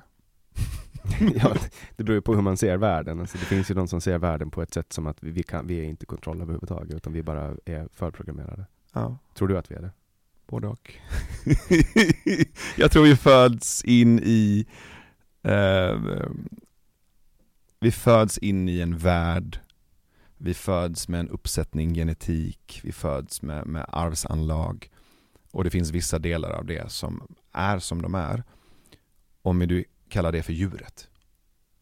Det vi föds med Det som är. Och sen så finns det ju någonting som skiljer oss från många andra djur som nämligen är människan. Eller det, det Nietzsche pratade om när han sa übermensch som har felöversatts till övermänniska som egentligen på något sätt skulle kunna sägas som bortom människan eller bortom djuret, nämligen vår potential. Och jag tror vi har båda dem. Jag tror vi har, både har det som inte går att förändra och sen har vi en potential i det vi kan förändra och, och, och utveckla. Och det är lite samma uppdelning som sinnesrobönen. Att det finns hela tiden de här två, två lagren. Och ett annat sätt att säga kontrollbehov är ju trygghetsbehov. Mm. Jag har ett behov av att känna mig trygg. Jag har också ett behov av äventyr. Mm. Jag har ett behov av att veta. Jag har också ett behov av att inte veta. För trygghet ingår ju i Maslows behovstrappa. Det är ett av de primära behoven. Tak över huvudet. Jag antar att det är den formen av trygghet. Eller tänker du mera relationsmässig trygghet? Det finns alla, ja men Maslow är, det, det, det finns, ja, vi kan utgå ifrån Maslow. Mm. Eh, Det är ju olika sorters trygghet. För där har ju allting en, en rangordning. Mm. Och högst upp på pyramiden är liksom det som är för vår fysiska överlevnad. Mm. Och sen kommer väl den psykiska överlevnaden och sen kommer välbehag. Mm. Den funkar ibland. Inte alltid. Har du haft tillfällen där du känner enorm och väldigt stark meningsfullhet? Där du glömmer bort att äta? Jag är bipolär. så, det, Okej. så det kommer med årstid. Nej, men jag tänker att det finns ju tillfällen där de översta trappstegen trumfar de lägre. Mm. Man vill ju alltid, så, så fort man har ett hem så vill man ju ha ett större hem. Och så fort man har ett större hem vill man ha ett finare hem. Man och man, jag vet inte om det alltid gäller. Så, så är det för mig. Så, här. så fort jag får någonting så, så bara höjs ribban lite. För Mm. att jag ska vara nöjd med nästa grej. Mm. Jag känner inte att jag blir så här, ja men nu är jag nöjd. Och sen känner jag alltid när jag, när jag är utan pengar, då känner jag alltid fan vad jag skulle må bra om jag hade pengar. Och sen när jag har pengar, då känner jag ingenting. Mm. Då har jag bara andra problem istället. Jag brukar jämföra det med att det finns ett rum i mig som alltid är tomt. Och ehm, att ehm, det rummet eh, kan fyllas med ehm, känslor av saker man vill ha och med problem. Eh, och även om man är, har allting som är superbra så, så är, är det någonting som är jobbigt. Alltså som, jag pratade med en, en, en mycket, mycket, mycket rik herreman för inte så länge sedan om det här. Han är alltså, han är så rik så att han, det, det är löjligt. Och så frågade jag så här, vad håller dig vaken på nätterna? Liksom? Det måste ju vara skönt att slippa veta att du inte kan betala räkningarna. Och så sa han, men du, det finns saker som håller mig vaken på nätterna. Såklart. Aktiekurser, styrelsebehov, eh, beslut, eh, permitteringar. Alltså, han sa att det blir, det blir aldrig lugnt. Mm. Det blir aldrig bra. Det är alltid saker som håller en vaken på nätterna. Och jag lever i illusionen att så fort jag har en eh, hyresrätt och, och en fast inkomst och, och vet att jag kommer att ha pension så kommer allting vara bra. Men när jag pratar med andra människor som har de sakerna så säger de att nej men det blir inte bra. Att det här rummet, det finns alltid plats för problem och att det bara ändrar rangordningen på problemet. Det kan vara jag har gjort slut med min fästmö eller det kan vara någon eh, familjemedlem som är jättesjuk. Eller så kanske det är att jag stör mig på att jag har fått en skrapa på min iPhone-skärm. Mm. Men problemet känns alltid lika mycket. Mm. Vill du vara nöjd? Ja, Är du säker på det? det tror jag. Vill du, vill du vara okej med tillvaron? Nej, nej, ja, nej. Alltså jag strävar ju alltid efter att få det bättre. Jag Ja, det, ha- men det är inte det jag frågar. Finns det en del i dig som söker en känsla av att inte vara okej, tror du, undermedvetet? jag har en självdestruktiv sida som förstör för mig själv. Så fort det börjar gå bra så förstör jag för mig själv. Mm. Det, det har jag liksom, jag har detonerat bomber och förstört saker jag har byggt på i flera år. Mm. Och det är det som stressar mig nu så mycket, för att jag har det, det i mig. Och nu med den här podden så det, det är liksom att den lever själv. Den, är- det är en skapelse som har tagit eget liv och det är ingenting, jag, jag kan liksom inte hindra det här på något sätt. Mm. Som jag har kunnat göra med min politiska karriär. Typ som första gången som, som jag kände att jag hade medvind och, och att det gick riktigt bra i, i valet 2015. Då började jag dricka igen. Och så satt jag hemma i sex veckor och drack och hamnade på psyke. Mm. Eh, när, när jag borde ha varit ute och valkampanja. Och så var jag 20 röster ifrån att bli invald. Mm. Sådana saker Mm. hindrar mig. Eller som nu för ett år sedan när det var val. Jag, jag tog ett återfall på socker och satt hemma och spelade World of Warcraft istället för att vara ute och gjorde mitt bästa. Mm. Och föll 14 röster ifrån. Alltså när det väl närmar sig så kommer den här självdestruktiva sidan fram och river ner saker. Mm. Och det är det jag tänker föranledde min fråga om du verkligen vill vara okej. Någonstans så finns det kanske en skugga som gillrar fällor åt dig, en sabotör. Mm. Och jag har en väldigt levande sabotör också och det som har hjälpt mig är att göra mycket skuggarbete. Anledningen till att det heter skugga är för att den är bakom oss. Ett sätt att jobba med skuggan är att lyfta den och hålla den framför dig, ge den ett namn, titta på hur den ser ut, när den kliver in, vad den säger till dig, hur den låter när den säger de här sakerna till dig. Och det har hjälpt mig, genom att hålla min skugga framför mig, så kan jag också medvetandegöra den. Jag lyfter fram den i ljuset och då blir det inte en skugga. Jag gjorde faktiskt en sån meditation för tre somrar sedan. Ehm, den gick ut på att man skulle möta sitt skugga. Mm. Så först, först i den här meditationen och så blundade jag och så eh, åkte jag upp sju våningar i en hiss och så mötte jag mitt överjag som var en jättevacker och vältränad, eh, solbränd, nästan grekisk gudaktig del av Mm. mig som är förlåtande, vacker och snäll och hade en vitande skin, vit skinande aura runt Mm. sig. Eh, och, och så tog jag den överjaget i handen och så åkte vi ner 14 våningar, då, så sju våningar från um, där jag var från början. Och så kom vi ner i ett mörkt och kallt och fuktigt och klibbigt rum där en överviktig, blek version av mig själv med trasig hud och, och alla de dåliga sidorna i mig, en rädd och elak version av mig själv. Och så gick jag eh, fram och så liksom kramade jag mig själv, kramade om mig och sa liksom jag älskar dig, det var mitt barn, det var mitt, eh, mitt skugga. Eh, och den här alltså, meditationen var så intensiv så att jag låg på golvet i fosterställning och grät. Mm. Alltså stormgret. Mm. Eh, och sen, eh, sen tog jag den personen i hand och så åkte vi upp till sju våningar igen och, och kom ut ur den där meditationen och var det var helt tomt i huvudet två dagar efteråt. Mm. Jag bara var ute på min stuga på Åland vid vattnet och bara var helt avtrubbad. Mm. Och det var, en, det var en otrolig upplevelse. Och jag tror också att det här uppblåsta överjaget är en bov. För det som händer är att du blåser upp dig själv till ett uppblåst överjag och sen så imploderar du och så blir du en värdelös liten eh, kackerlacka och sen så pendlar du mellan de här två tillstånden.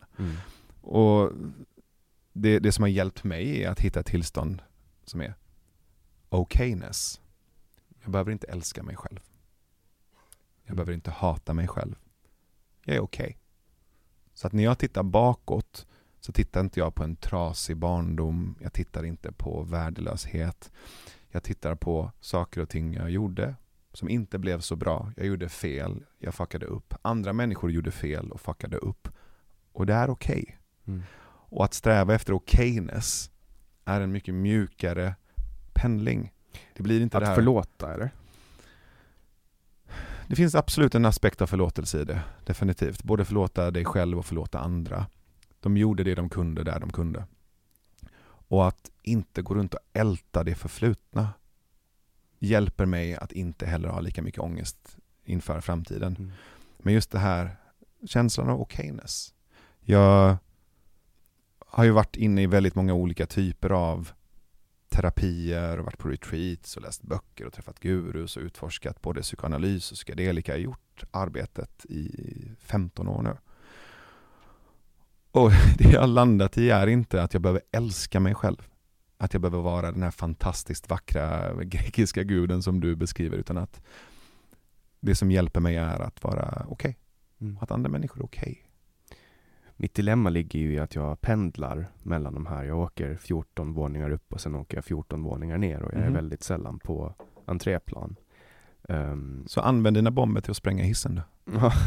Ja, alltså problemet när jag åker upp då får jag ju ta psykofarmaka för att, att åka ner och när jag Exakt. åker ner får jag ta psykofarmaka för att åka upp. Exakt. Men där har jag ju hittat träningen, Mm. alltså fysisk träning Ja. eh, och, och mat. Jag äter ju bara kött. Mm. Du, är- du är tvärtom va?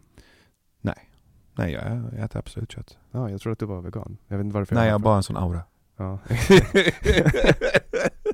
jag får den projiceringen ofta. Äter du kött? Ja, absolut. Eh, Men jag kör periodisk fasta varje dag. Ja. Så jag äter eh, 12 inte förrän, jag äter, försöker äta mellan 12 och, och 8. Mm. Och vet du vad? Ibland äter jag innan 12 och ibland äter jag efter 8. Mm. Jag äter mellan 12 och 6. Det är fan det bästa som har hänt mig. ha. Perfekt.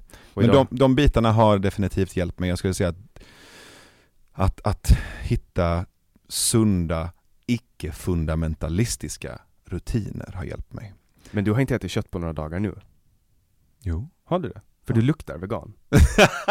Veganer har en lukt. Du skrattar men veganer har Vad är det jag luktar? Nej men veganer har en lukt. De avstöter någon form av um, odör när man inte äter kött. Det är sant. Är det ditt sätt att säga att, att, att, att jag stinker, att jag inte har Nej, nej, nej, duschat? Nej, jag skojar nej, bara. jag kan lukta mig till en vegan. Okej. Alltså jag skämtar inte. Det kan Okej. vara att jag är, är ehm, överkänslig för just det som händer i kroppen Kanske. när man inte äter kött. Ja, Eller är- om man äter mycket av, det kan vara att man äter mycket av någonting Nej, också. jag är inte vegan. Jag är iranier, jag älskar kött.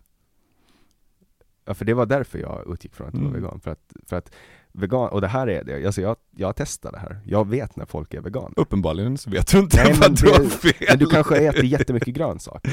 Också, men jag äter också mycket kött. För att det, det, jag vet inte om det är frånvaron av kött eller närvaron av mycket grönsaker. Ja, eller bara ett tankespel.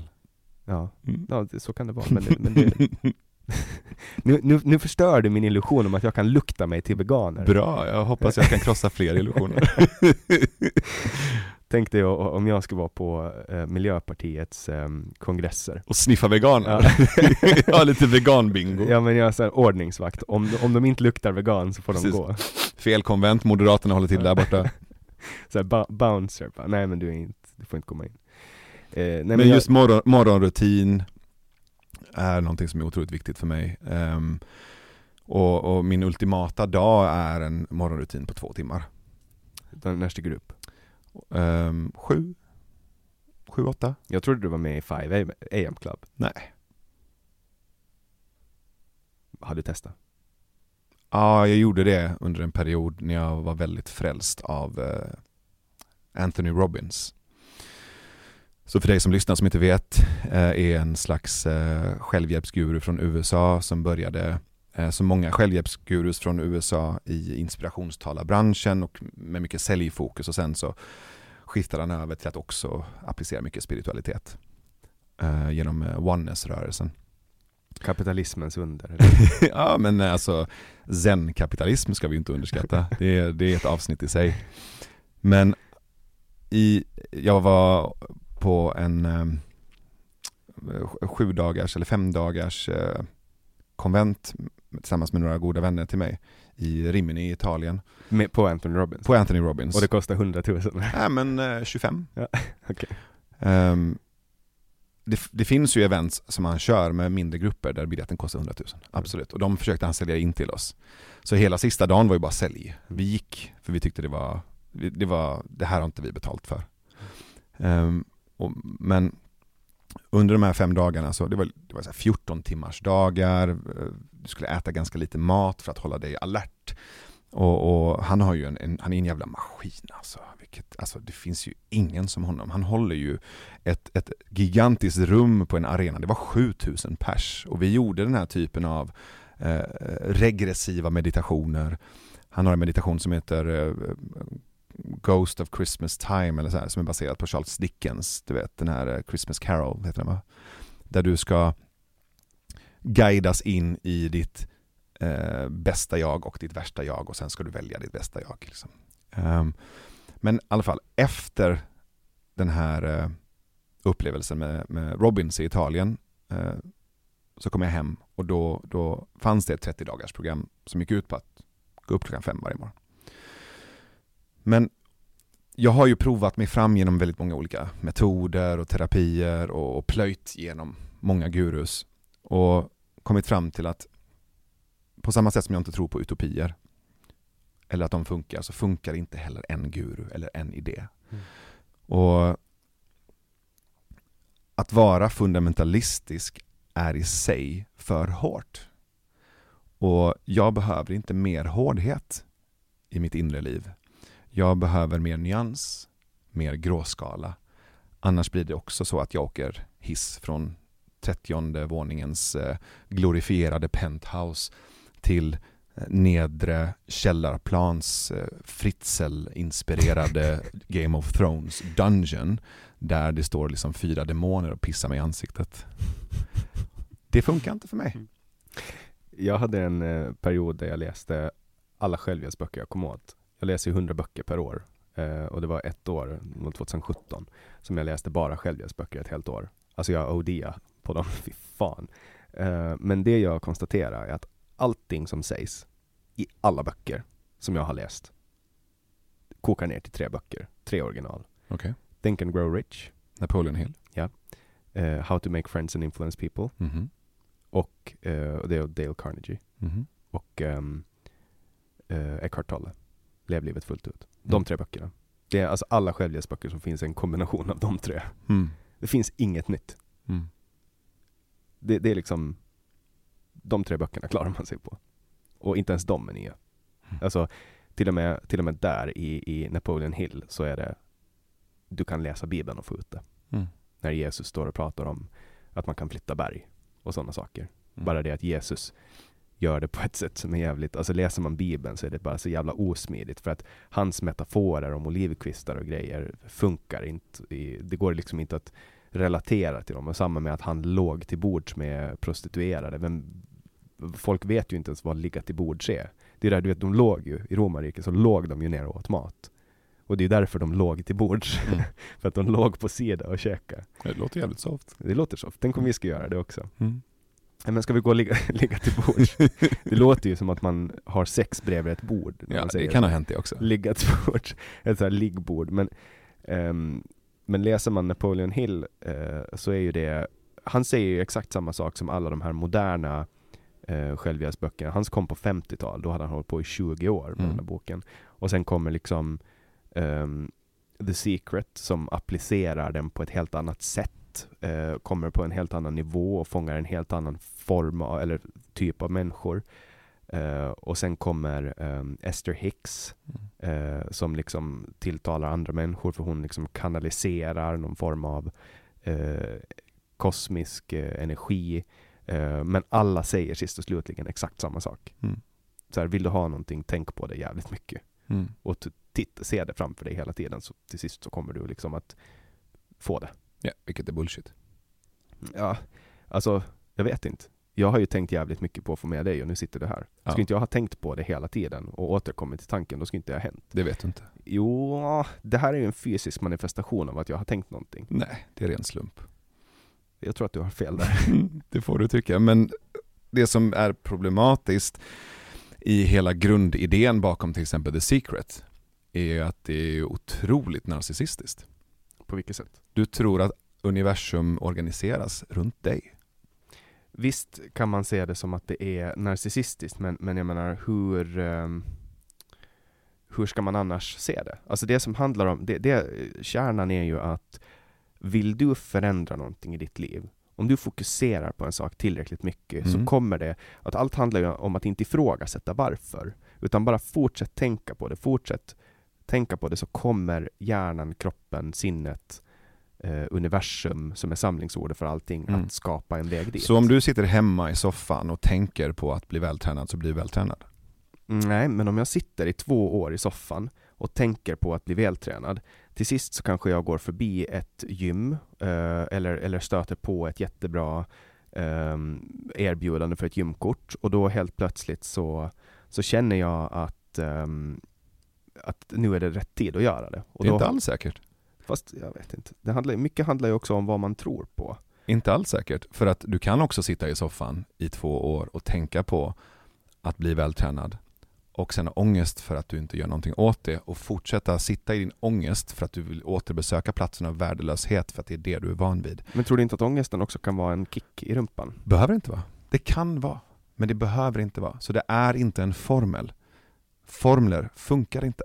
Så att jag, Säg det till en matematiker. absolut, men vi är inte bara matematik. Vi är inte bara formler. Det finns också en hel del irrationalitet i både dig och mig. Och det jag vill mena på är att det är klart att det kan spela roll. Det kan spela roll att du tänker och visualiserar det du vill ha mer av i ditt liv. Det kan absolut spela roll. Det spelar också roll att du lämnar soffan och går ut trots att det finns ett motstånd i dig. Att du tar ditt motstånd i handen och går till gymmet. Det kommer inte manifestera sig för att universum organiserar sig runt dig. Det kommer också bidra att du faktiskt reser dig upp och inser att allting kommer inte komma av lätthet eller attraktion. Utan du också kan ta motståndet i handen och gå till gymmet där hela principen på ett gym handlar om att andas i motstånd. Vikter är motstånd. Så det är både och igen. Jag tror att det, alltså just det här med tankemodellen, för att alla säljer ju in det på olika sätt. Yeah. Eh, och jag tror att det är själv, själva tankemodellen är bara ett sätt där man metaforiskt förklarar för människor. Alltså, det, det är ungefär som, och jag tog upp det här i mitt sommarprat också, att eh, när, när jag, det är en, en metafor i alla fall, som är att, att man går till ett gym och man vet inte varför. Jag behöver inte veta någonting om proteinsyntes eller om hur muskler byggs upp eller syresättning eller kolhydrater, blodsocker, whatever. Så jag behöver inte veta det för att gymmet ska funka för mig. Jag går Ja. dit, drar i maskinerna, gör mina knäböj, då Mhm. kommer jag att bli vältränad. Absolut. Jag behöver inte förstå varför. Ja. Och det är samma sak med, med den här grejen med, med lagen om attraktion. Det funkar, vi behöver inte veta varför, men, men det här med universum som organiserar sig, det är en förklaringsmodell. Som folk, för att folk vill ha förklaringsmodeller. Ja, och varför då? För att de, de tror att det är meningslöst annars. Ja. De, det är mycket lättare att ge den här känslan av att man har lyckats till en högre makt, till någonting som är större Mm, än för då oss. slipper du ta ansvar. Ja, så kan det vara. Men det är också, det är också ett sätt liksom att tror man blint på någonting, tror jag blint på att universum kommer att ge mig det jag vill ha om jag bara gör det här utan att ifrågasätta. Mm, så kommer du söka alla bevis för att motivera att den berättelsen är sann. Ja, men sen kanske jag får den framgång jag vill ha och då har det ju funkat. Ja, men det finns tusen tillfällen där du inte får den framgången du vill ha, men de exemplen kommer du inte räkna in Mm. i din ekvation för det kommer att krossa din världsbild. Jag och kan, du hatar att få din världsbild krossad för att du vill ha kontroll. ja, men, men det är samma som fordonet man väljer. Jag kan, jag kan köra till Rom med, i en Tesla eller jag kan cykla till, en, till Rom på en gammal Tontori-cykel. Mm. Jag kommer fram dit, men, men det handlar om liksom vad använder man för färdmedel? Mm. Att det finns massa olika förklaringar. Sen finns det också de som säger att det är Gud som gör det för dig. Och sen finns det de som säger att det är du själv som gör det, det är hårt arbete. Båda är illusioner. Ja. Ingenting av det är i sig sant. Att du sitter och tänker på jag vill vara vältränad, jag vill ta hand om min kropp och sen går till gymmet gör att du kliver in i ett rum där du faktiskt kan träna upp din kropp så att den blir vältränad. Det i sig kommer inte heller göra dig vältränad. Det som kommer göra dig vältränad är att du fortsätter göra det och det har inte Gud ett skit med att göra. Och det har inte lagen om attraktion ett skit med att göra heller. Det kommer vara en kombination av att du både tänker jag vill inte säga positivt för det handlar om att tänka positivt, men att du visualiserar och strävar efter någonting du vill ha mer av och att du gör det och att du fortsätter göra det. Mm. Sen finns det en massa andra faktorer som spelar roll också. Din fysik, dina, dina biologiska förutsättningar, vilket land du lever i, vilken familj du är född in i. Alla de här olika sakerna spelar roll. Det finns inte en enkel förklaringsmodell. Men enkla förklaringsmodeller säljer böcker. Ja. Ja. Och- Och, de dockar an till ditt behov av att, att se på världen på ett förenklat sätt Och få en berättelse. och få en berättelse. Ja. För, för visualisering är ju extremt kraftfullt. Kan vara, Jag antar att du använder dig av det. ibland. Jag använder, alltså för att det, visualisering handlar ju om att gå in och känna en känsla av att ha det du har. Ja. Som att jag går in i känslan och känner jag vill ha en eh, podd som jätte- jättemånga människor lyssnar på Mm. och ser upp till mig för. Mm. Du kommer inte få det bara av att du tänker på det. Men att jag tänker på det kommer att skapa en väg fram dit. Kan göra om du inte håller dig själv kvar i ångesten och värdelösheten. Det gjorde för mig. Det gjorde för dig och då vill du gärna förklara det på det sättet. Jag tittar ju på dig eh, och tänker så här, ja, men kan han så kan jag. Perfekt. Och, och då tänker jag också så här, ehm, du är mycket äldre än mig, du är född 80, Tre. 83, Mm. så du är 11 år äldre än mig. Mm. Och, och då tänker jag så här, men om, om, om Navid är där nu, han är 11 år äldre än mig, var är jag när jag är lika gammal som honom? Mm. Så tänker jag. Mhm. Så jag har ju ett större försprång än Mm. på just den här marknaden. Perfekt. Eh, och då får jag liksom inte det här ehm, komplexet över att, eh, att jag inte har, för att ma- jag kan, ju inte, jag kan ju inte jämföra mig med dig. Det går ju inte. Hur ska jag kunna jämföra mig med dig? Mm. Du har massa försprång, du har en utbildning, du har erfarenheter. Man, man, kan, man måste alltid liksom ta det från sina egna förutsättningar. Ja, och en annan person kanske drivs av hämndbegär eller av ilska och tar sig ännu längre Mm. utan att hålla på med The Secret överhuvudtaget. Så formen är inte gällande utan det är ett sätt för dig att i efterhand förklara det.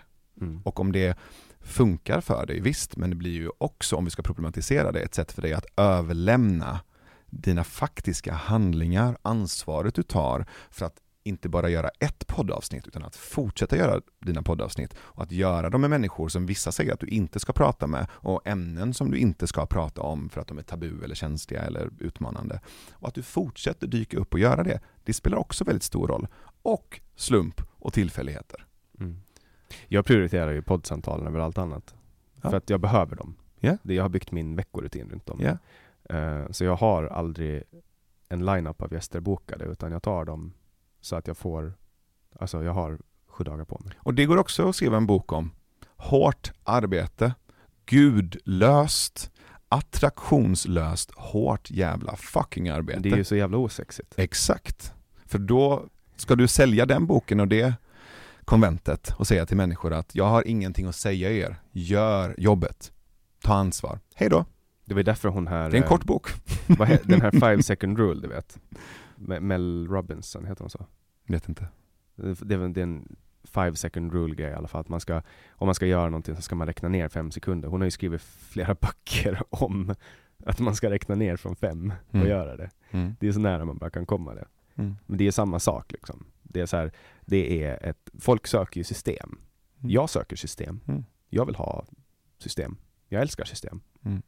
För att då, då vet jag vad nästa steg är automatiskt. Jag behöver liksom inte ehm, skapa någonting själv. Utan jag kan bara adaptera ett system som någon annan har skapat. Men vill du ha ett system som outsourcar ansvaret och credden för det du har gjort till någon slags universell lag och gud eller vill du äga det och ta ansvar för det? Alltså, jag behöver en gud, annars blir jag gud. Och när jag blir gud, så, eller spelar gud, så, så tenderar saker att inte bli så bra. Nu blev det an- två alternativ igen. Märker du att du ofta hamnar i två alternativ? Ja, Det ena eller det andra. ja. Det, finns, det finns inget grått för mig. Det är svart eller vitt. Det låter också väldigt kategoriskt. Ja. Tänk om det inte är sant. Tänk om det visst finns en gråskala för dig. Tänk om det är en berättelse som du bara berättar för dig själv. Jag om vill ju ta, jag vill ju nå gråskalan. Hela tiden. Jag, jag strävar efter att kunna vara, kunna äta kolhydrater på helgen. Mm. Men det går inte. Jag har försökt hela livet. Det är antingen kolhydrater eller så är det 100% fucking keto. Okej, det Det låter också som en berättelse. Ja, men också så här med alkohol. Jag strävar efter att kunna ta ett glas vin, men det enda jag kan tänka på när jag sitter med ett glas vin är nästa glas vin. Mm. Det är, alltså, det är antingen, antingen alkohol varje dag eller ingenting. Jag är en ytterlighetsmänniska.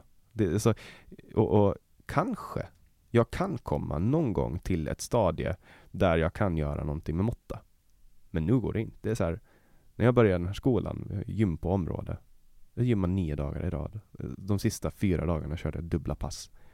Och så märkte jag hur, du vet, kroppen börjar liksom långsamt fallera. Eh, för att jag övertränar. Mm. Och- Så det du gör nu är ju egentligen att du argumenterar emot dig själv. Ja. För att du har ju precis suttit och berättat om att eh, om du tänker på en sak Mm. tillräckligt mycket så kommer det att ske. Så Ja. tänk gråskala tillräckligt mycket så kommer ju det att ske. Det gör ju inte då. Nej men jag kan ju försöka vara, vara i gråskala, men jag mår inte bra där. Jag mår inte bra av att äta lagom. Jag vill äta mycket. Det är därför jag kör OMAD också, One Meal Day. Jag vill fucking vräka i mig mat. Jag vill inte bli lagom mätt och ta ett glas vatten och sitta och vänta. Varför då? Jag vet inte. I want it all. Jag vill bara i med skiten, ner med det. Fyll upp mig. Och är det bra för dig? Nej. Så då har du en tanke som du hela tiden attraherar om att göra någonting som inte är bra för dig. Ja. Så byt ut den då. Så attraherar du det som är bra för dig. Om det vore så enkelt. Ja, För jag har ju också massa saker som jag kan skylla på. Du vet, jag kan skylla på att jag är bipolär. Jag kan skylla på att jag är alkoholist. Jag kan skylla på att Mm. jag har blivit mobbad när jag var liten. Mm, Du, jag kan skylla på corona. absolut. Jag kan skylla på, det är det, det är dit jag går ofta. Jag skyller på saker. Mm. Och det tror jag är lätt att göra om ansvaret inte ligger hos sig.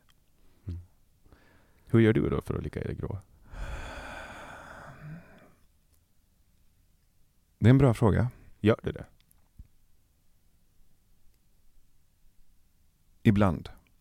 Jag har de senaste åren bjudit in mer och mer gråskala och aktivt försökt skapa ett tråkigare fundament i mitt liv. Ett Svenssonliv? Nej, bara mer förutsägbart, mer rutin och mer struktur som ett fundament. Och jag upplever att om jag har ett tryggt fundament där vissa saker är på plats och är bara repetitiva. Har jag det fundamentet, då blir jag bättre på äventyret. Annars blir det destruktivt. Så har du mycket självdestruktivt i dig? jag har gamla berättelser om självdestruktivitet, absolut. Jag har en eh, väldigt vaken sabotör, jag har en vaken eh, och hårt överjag som ibland vill ta min uppmärksamhet. Ta, ta igår som exempel. Jag hade inte sovit mer än fyra timmar. Jag hade inte ätit så bra några dagar innan. Och då märkte jag under gårdagen hur både sabotören och det hårda överjaget blev mycket kraftfullare. Så när jag fokuserar på att skapa mitt trygga fundament med mat, sömn, träning, närhet de basala behoven och göra dem tråkiga och repetitiva som en strukturerad och rutinerad del av mitt liv så blir de här rösterna tystare. Och då får jag mer kapacitet till äventyr och till utforskande och nyfikenhet. Mm.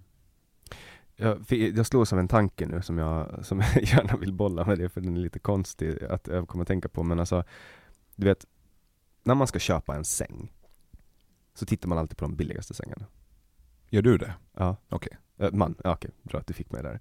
Jag kollar på de billigaste sängarna. Men Alltså varför kan man inte köpa en säng för 40 000 eller 50 000? Man ska ju spendera halva sitt liv eller Mm. tillbringa halva sitt liv i den där sängen. Mm. Har du tänkt på det någon gång? Absolut. Köper du sängar för 50 000? Inte för 50 000 men jag lägger lite mer pengar. Absolut. Jag, jag, jag tänker som med toapapper. Mm. I Finland finns det toapapper som heter Lotus, jag vet inte om det finns här. Men det är typ Rolls Royce av toapapper. Du behöver bara ta en ruta. Och det är riktigt jävla bra. Förtjänar du en bra säng? Absolut. Jag har en, en jätteskranglig säng som jag inte sover jättebra i där jag bor nu. Jag måste byta ut den. Mm. Men jag har inte 50 000 att Nej. köpa den för. Men, Nej. men förstår du vad jag menar? Det är samma när jag köper toapapper. Jag anser ju att min röv förtjänar det absolut bästa toapapper den kan få. Mm. Jag ska ju ha min röv hela livet. Mm. Och jag tror, apropå självhjälpsböcker, det finns ju massa pengar också, eller massa Freudiansk felsägning. Det finns en eh, massa böcker om hur din syn på pengar påverkar ditt, eh, ditt sätt att tänka och ditt, eh, ditt självvärde. Du vet, eh, vad heter den, Rich Dad Poor Dad, hela den mentaliteten. Och jag gjorde mycket sånt arbete när jag var runt 20. Som gick ut på att jag av min dåvarande coach fick uppgifter att köpa skor för 6000 eller du vet, ta ett dyrare hotellrum. Även om det gick emot min gamla socialistiska programmering där jag var uppvuxen med att alltid köpa saker på rea, alltid köpa det billigaste alternativet. Och det han gjorde var att han pushade mig och utmanade mig i det. Uh, och det var någonting, det var, det var en berättelse som jag var tvungen att, att göra upp med, en gammal berättelse som jag var tvungen att bryta. Att det är klart att jag, jag ska ha bra saker, jag ska, jag ska söka kvalitet och märkte att i botten av det så låg det en väldigt låg självkänsla, ett lågt självvärde.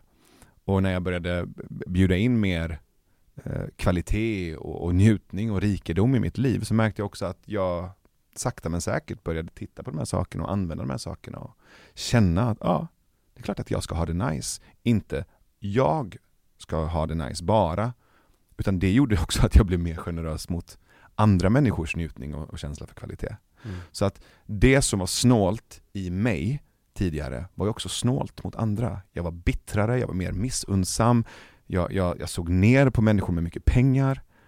Och det har skiftat för mig. Mm. Man, kan ju, man kan ju sänka sin standard också. Alltså som till exempel, eh, det finns ett par i min direkta närhet som sover på golvet. Mm. Och det är nästa steg i, min, i mitt tankeexperiment.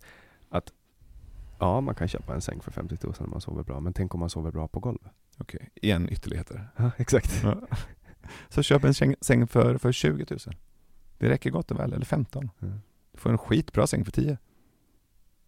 Det är till Finland så har vi nästan alltid en eh, extern liten duschslang bredvid eh, handfatet. En bidédusch. Ja. Så i Sverige när alla, alla liksom höll på att stasha upp med toapapper så satt finnarna med sitt vatten. och Ja. Iranien också. Det är så? Absolut.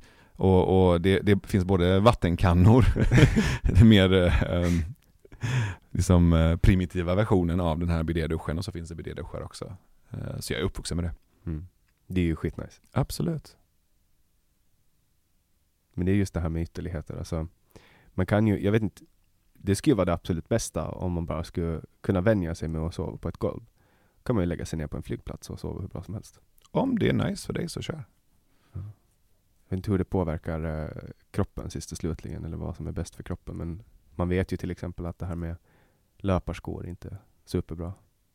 För att det kopplar bort, alltså när du inte får, när du inte får de här stötarna som du ska få och anpassa ditt, man ska, det är meningen att man ska springa barfota och så ska man liksom anpassa sina steg efter hur stötarna slår. Mm. Så man börjar springa på ett sätt som eh, ökar skaderisken för vissa rörliga delar i benen. Absolut. Jag har också läst Run. Ja. Började du, köpte du så här barfotaskor? Absolut. Ja. Pundade det ett tag, gick vidare. Det funkar inte eller? Jo visst, men, men under den perioden så var det ju så att jag pundade olika typer av idéer och metoder och terapier och livsstilar och mest för den här förändrings och variationsenergin som uppstår i det. Och till slut så bara var, så lugnade det sig någonting i mig bara. Mm. Jakten att hitta det perfekta skimmet liksom. Ja, eller att det finns en lösning som kommer fylla det där tomrummet. Ingen lösning, ingen gud, inga barfotaskor, ingen guru kommer någonsin fylla det tomrummet. Ingenting kanske ska fylla det tomrummet. Det kanske ska finnas ett rum i dig som är tomt. Där du kan vara med dig själv i tomhet. Och det enda som har hjälpt mig att vara i det rummet är att vara i det rummet. Mm. Jag tror att det är Anders Hansen som sa ångestpriset vi får betala för vårt medvetande. Jag tror att det var han som sa det. Mm. Jag kan vara helt ute och cykla också. Men jag tror att han sa det i en av sina böcker. Så kan det vara. Ett annat sätt att säga det på är att ångest är priset du får betala när du tror på dina tankar. Men om tankarna är bra och det inte genererar ångest, då faller ju det. Ena sekunden är tankarna bra, andra sekunden är tankarna dåliga. Det är fortfarande bara tankar. Hur kan du ens vara säker på att det är du som tänker dem? Jag vill ta dig tillbaks till um, Hur kan vi-eventet på Intiman, Intiman, vad säger man? Intiman? Säger man så? Mhm. Intiman på Odenplan i april 2019. Eh, om inte jag ska ha varit där den kvällen, då skulle inte jag ha startat den här podden. Mm. Ehm, om du tänker tillbaks, du kommer ihåg den kvällen? Och så tänker du att det sitter en person i publiken och du förändrar den personens liv med en tanke och den personen sen går ut och förändrar andra människors liv. Mm. Inte ganska häftigt? Jag skulle syna det som en illusion. Varför? För nu gör du det igen. Men nu, nu, Du lägger nu- någonting utanför dig själv. Du valde att ta någonting med dig från den kvällen och göra någonting av det. Jag gjorde ingenting med dig. Fast nu, nu förminskar ju du dig själv. Inte alls. Jag gör det jag gör. Du var där. Det var ytterligare 449 människor där. De valde inte att starta en podd. Du valde att göra det. Det är asnice att du valde att göra det. Jag älskar din podd. Jag gjorde inte det. Men jag skulle inte ha gjort det om inte jag ska ha varit där. Nej, så då är det ju en kombo. Du var där, där fanns någonting. Du valde att ta någonting och göra någonting av det. Du valde att gå därifrån, spela in ett avsnitt, spela in ett avsnitt till och fortsätta göra det. Det är ditt ansvar. Du har valt att göra det. Men det här är ju en fysisk manifestation av bollar som du har satt i rum. Nej, det är det inte. Jag är jätteglad av att, av att du var där. Jag är jätteglad av att det fanns ett råmaterial för dig. Jag är jätte... Det var en massa deg på scen. Alltså fysisk bulldeg. Du gick därifrån och bakade bullar. Kommer du, 449 människor valde inte att baka bullar. kommer du ihåg att jag kom och hälsade på dig efteråt? Så du minns det? Ja. Vad var ditt intryck då? Jag minns, jag minns din dialekt. Jag minns att där fanns en, eh, ja men, eh, jag upplevde det som entusiastisk. Eller sådär, eh, liksom åländskt entu- entusiastiskt. Mm. och, ehm, och sen har vi ju haft lite kontakt därefter också. Och, och, jag, du nämnde också i kontakten att du hade varit där och mm, Mm. att det påverkade dig. Ja, jag mejlade ju och frågade om jag fick eh, kopiera konceptet. Mhm. Jag gjorde ju inte förrän jag hade fått ett eh, ja. Det kändes bara som en hederssak. Mm. Där träffade jag också Aron, Henrik och Jens Ganman. Mm. Um, de träffade jag där och skakade hand med och det var ett gäng andra men de försvann ganska snabbt bak. Mm. Men det var liksom, jag tänker ju på det, för mig när jag så tänker tillbaks på min tidslinje så ser jag hur det där kom ett vägskäl. Mm. Tänk om någonting skulle ha hänt och jag inte ska ha farit den kvällen. Mm. Slump. Ja. Och då undrar jag, vad, vad ska jag göra idag? Jag hade, alltså för att jag kan liksom inte eh, överdriva hur mycket det här projektet har påverkat mitt liv. Mm. Alltså, det här, jag ser en direkt korrelation mellan att jag startade här och att mitt liv har blivit bättre. Därför att nu, nu har jag någon som jag är ansvarig inför. Mm. Förut var jag bara ansvarig för, för min fästmö. Mm. Det var det jag hängde upp allting för. Jag steg upp på morgonen för henne. Mm. Och nu har jag en publik istället. Det är lite mer sunt att vara eh, ansvarig inför folk som har förväntningar. Att kliva upp varje morgon, ha någon att hållas ansvarig inför och ha ett sammanhang där du får ge bort det du är bra på och det känns meningsfullt för dig och det skapar värde för andra. Det är det bästa antideppet som finns. På ett, inte bara psykologiskt och känslomässigt plan utan på ett existentiellt plan. Vi är gjorda för att skapa meningsfullhet. Det finns ingen mening. Det finns ingen mening med livet. Men däremot så finns det en möjlighet att skapa mening. Sen finns det ju folk som är riktigt skeva som får det av att såga sönder döda människors kroppar. Mhm. Och det är ju deras mening. Mhm. Menar du så? Absolut. Så meningen med deras liv är att seriemörda så länge de kan? I guess. Det kan också vara att det är deras sätt att eh, be om att bli eh, synade eller upptäckta. Det är deras sätt att kanske till och med bjuda in kärlek. I brist på kärlek, eh, gillande, i brist på gillande, bekräftelse, i brist på bekräftelse, hat. Du känner att du lever. Varför tror du folk är så jävla fascinerade av mördare? Det är typ, kollar man på poddtopparna så handlar ju allting om mord. Mm. Jag tror att det är för att man har tittat på barn när de leker. Det har gjorts experiment eh, och, och studier kring barn när de leker och jag läste det här i en bok, jag tror hon heter Karen Armstrong, boken heter The Storytelling Animal. Så där finns det ett kapitel som heter Play. Som handlar om att de har studerat barn som leker för att förstå hur barn leker och vilka teman som dyker upp i barns lek. Och när vi tittar på barn så tänker vi, ja men barn är så lustfyllda och roliga och härliga. Det är, det är så fel det kan bli. Barns lek visar det sig är till 80% baserat på mörka teman. Som våld, kidnappning, hämnd, aggression, mörker. 80% av tematiken i barns lek är mörka teman. Varför då? Jo, för att de använder leken som en farkost för att utforska det de inte känner till. Det är alltså deras sätt som en slags eh, upptäcktsresande eller en äventyrare tar sig till ovisshetens horisont. Leken blir den här farkosten som möjliggör för de här barnen att förstå det de inte förstår. När vi växer upp så slutar många av oss att leka. Men behovet av att utforska mörker, det vill säga de svarta fläckarna på våra inre kartor, det vi inte känner till. När vi växer upp så är vårt sätt att utforska mörker och mörk tematik bland annat genom fiktion och populärkultur. Så tänk då att du har ett land som Sverige som strävar kollektivt efter harmoni. Varför tror du att deckargenren är så stor i Sverige? Varför tror du att vi är så besatta av mordhistorier och mordpoddar? För att det är vårt sätt att utforska den tematiken som vi inte tar upp lika mycket på samhällsnivå. Jag pratade nyligen med en person vars pappa blev mördad. Och eh, den här personen fann en mediapublikation som vältrar sig i det här mordet. Mm. Och personen sa Jag förstår inte hur någon kan göra underhållning på min pappas mord utan att fråga mig först. Mm.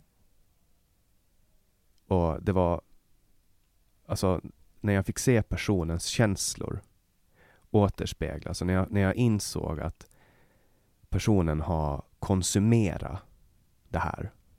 Polisutredningar, rättegångsdokument och alla sak och faktafel som framkom i förälderns historia och, och en upplevd svartmålning och de här känslorna. Det, det fick mig att omvärdera det här med att hålla på och vältra sig i andras mord för att det är någons det är någons anhörig. Mm. Det är någons anhörigas kropp som exponeras Mm. som underhållning. Absolut, och då blir ju fiktion ett eh, mer humant sätt Mm. att kunna skapa de här scenerna där vi kan utforska mörker utan att riskera att dö. Mm. Och jag tror att det finns en otroligt viktig poäng rent psykologiskt att göra det. Eh, Men som allt annat, fingertoppskänsla, Mm. eh, definitivt. Har du läst eh, Brott och straff? Nej, jag har inte det. Jag håller på att läsa den nu. Eh, igen. Det är en... Uh, har du läst någon rysk författare? Ja, jag läste eh, Tjechov vet jag, eh, för många, många år sedan. Mm. Alltså Dostojevskij är det, är... det är så otroligt. Det handlar ju om, det handlar om mord. En person som, som genomför mord. Eh, och det här sättet som Dostojevskij skriver böckerna på är så jävla underbara för att det bryter mot allt. Alltså om du tar till exempel Millennium-serien. Där händer det saker, det händer, händer, händer, saker går snabbt. Eh, Salander rör sig från Gamla stan till den här platsen. Det tar fem, fem sekunder eh, läsning medan Dostojevskij kan ägna sju sidor åt att beskriva hur en person ger en annan person en hatt. Mm. Med underbara formuleringar som huvudbonaden är den viktigaste eh, delen på klädnaden och sådana saker. Mm. Men han har ändå alltid med en. Mm. Men alltså just, just den skönlitterära delen när det kommer till liksom beskrivande och utforskande av det här mörka, det förstår jag. Men jag har tappat lite av, och, och där skäms jag över mitt eget skrå, alltså journalisterna. Hur, hur vi kan vara så vidriga. Att vi håller på och gräver i andra människors olycka och sen exponerar det för andra. Här har du underhållning, köp Mm. min bok. Mm. Jag har vältrat mig i någon annans olycka, någons trauma. Och nu lägger jag fram det här visuellt. Och, och, eller inte visuellt, men alltså jag beskriver det på ett sätt så att du ska kunna se det visuellt framför dig och vara med där i mordstunden. Mm. På ett sätt så tror jag också att det du gör med podden, eller det jag, jag gör med Hur kan vi, har liknande funktioner. Men allting är ju consentful här. Absolut, men det, det har en liknande funktion av att utforska tabun, eh, ytterligheter, ytterpersoner, Eh, sånt som är smärtsamt. Jag menar, det är inte så jättestor skillnad förutom på kanske sättet vi gör det på. Även BDSM har ju en sån funktion. Många tittar ju på BDSM och tänker att men det är kinky, det är perverst, det är människor som är knäppa, konstiga, sjuka som gör det.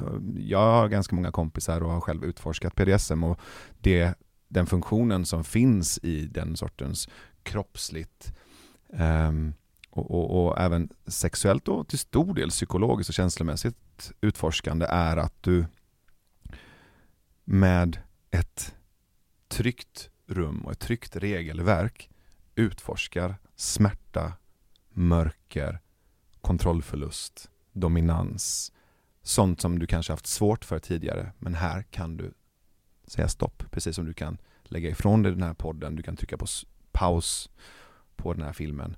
Det är ett, en trygg farkost för att utforska mörker. Och det är väldigt terapeutiskt. Mm. Och just det med att kunna utforska saker tryggt. Det är, det är ju någonting som hela tiden Alltså som vi behöver kunna göra för att utvecklas. Alltså som ett exempel jag kan ta ur, ur mitt eget liv är när jag började första gången jag spelade in Mm. en eh, podd. Då var jag så nervös så att jag skakade när jag började. Och då blev jag nervös bara jag träffade folk liksom, alltså två, tre timmar innan så bara snurrar allting. Och nu, nu, nu berör det inte mig. Mm. Nu är det liksom, nu kan jag sätta mig, alltså du är min idol. Du, du är liksom inspirationen till att jag gör det här.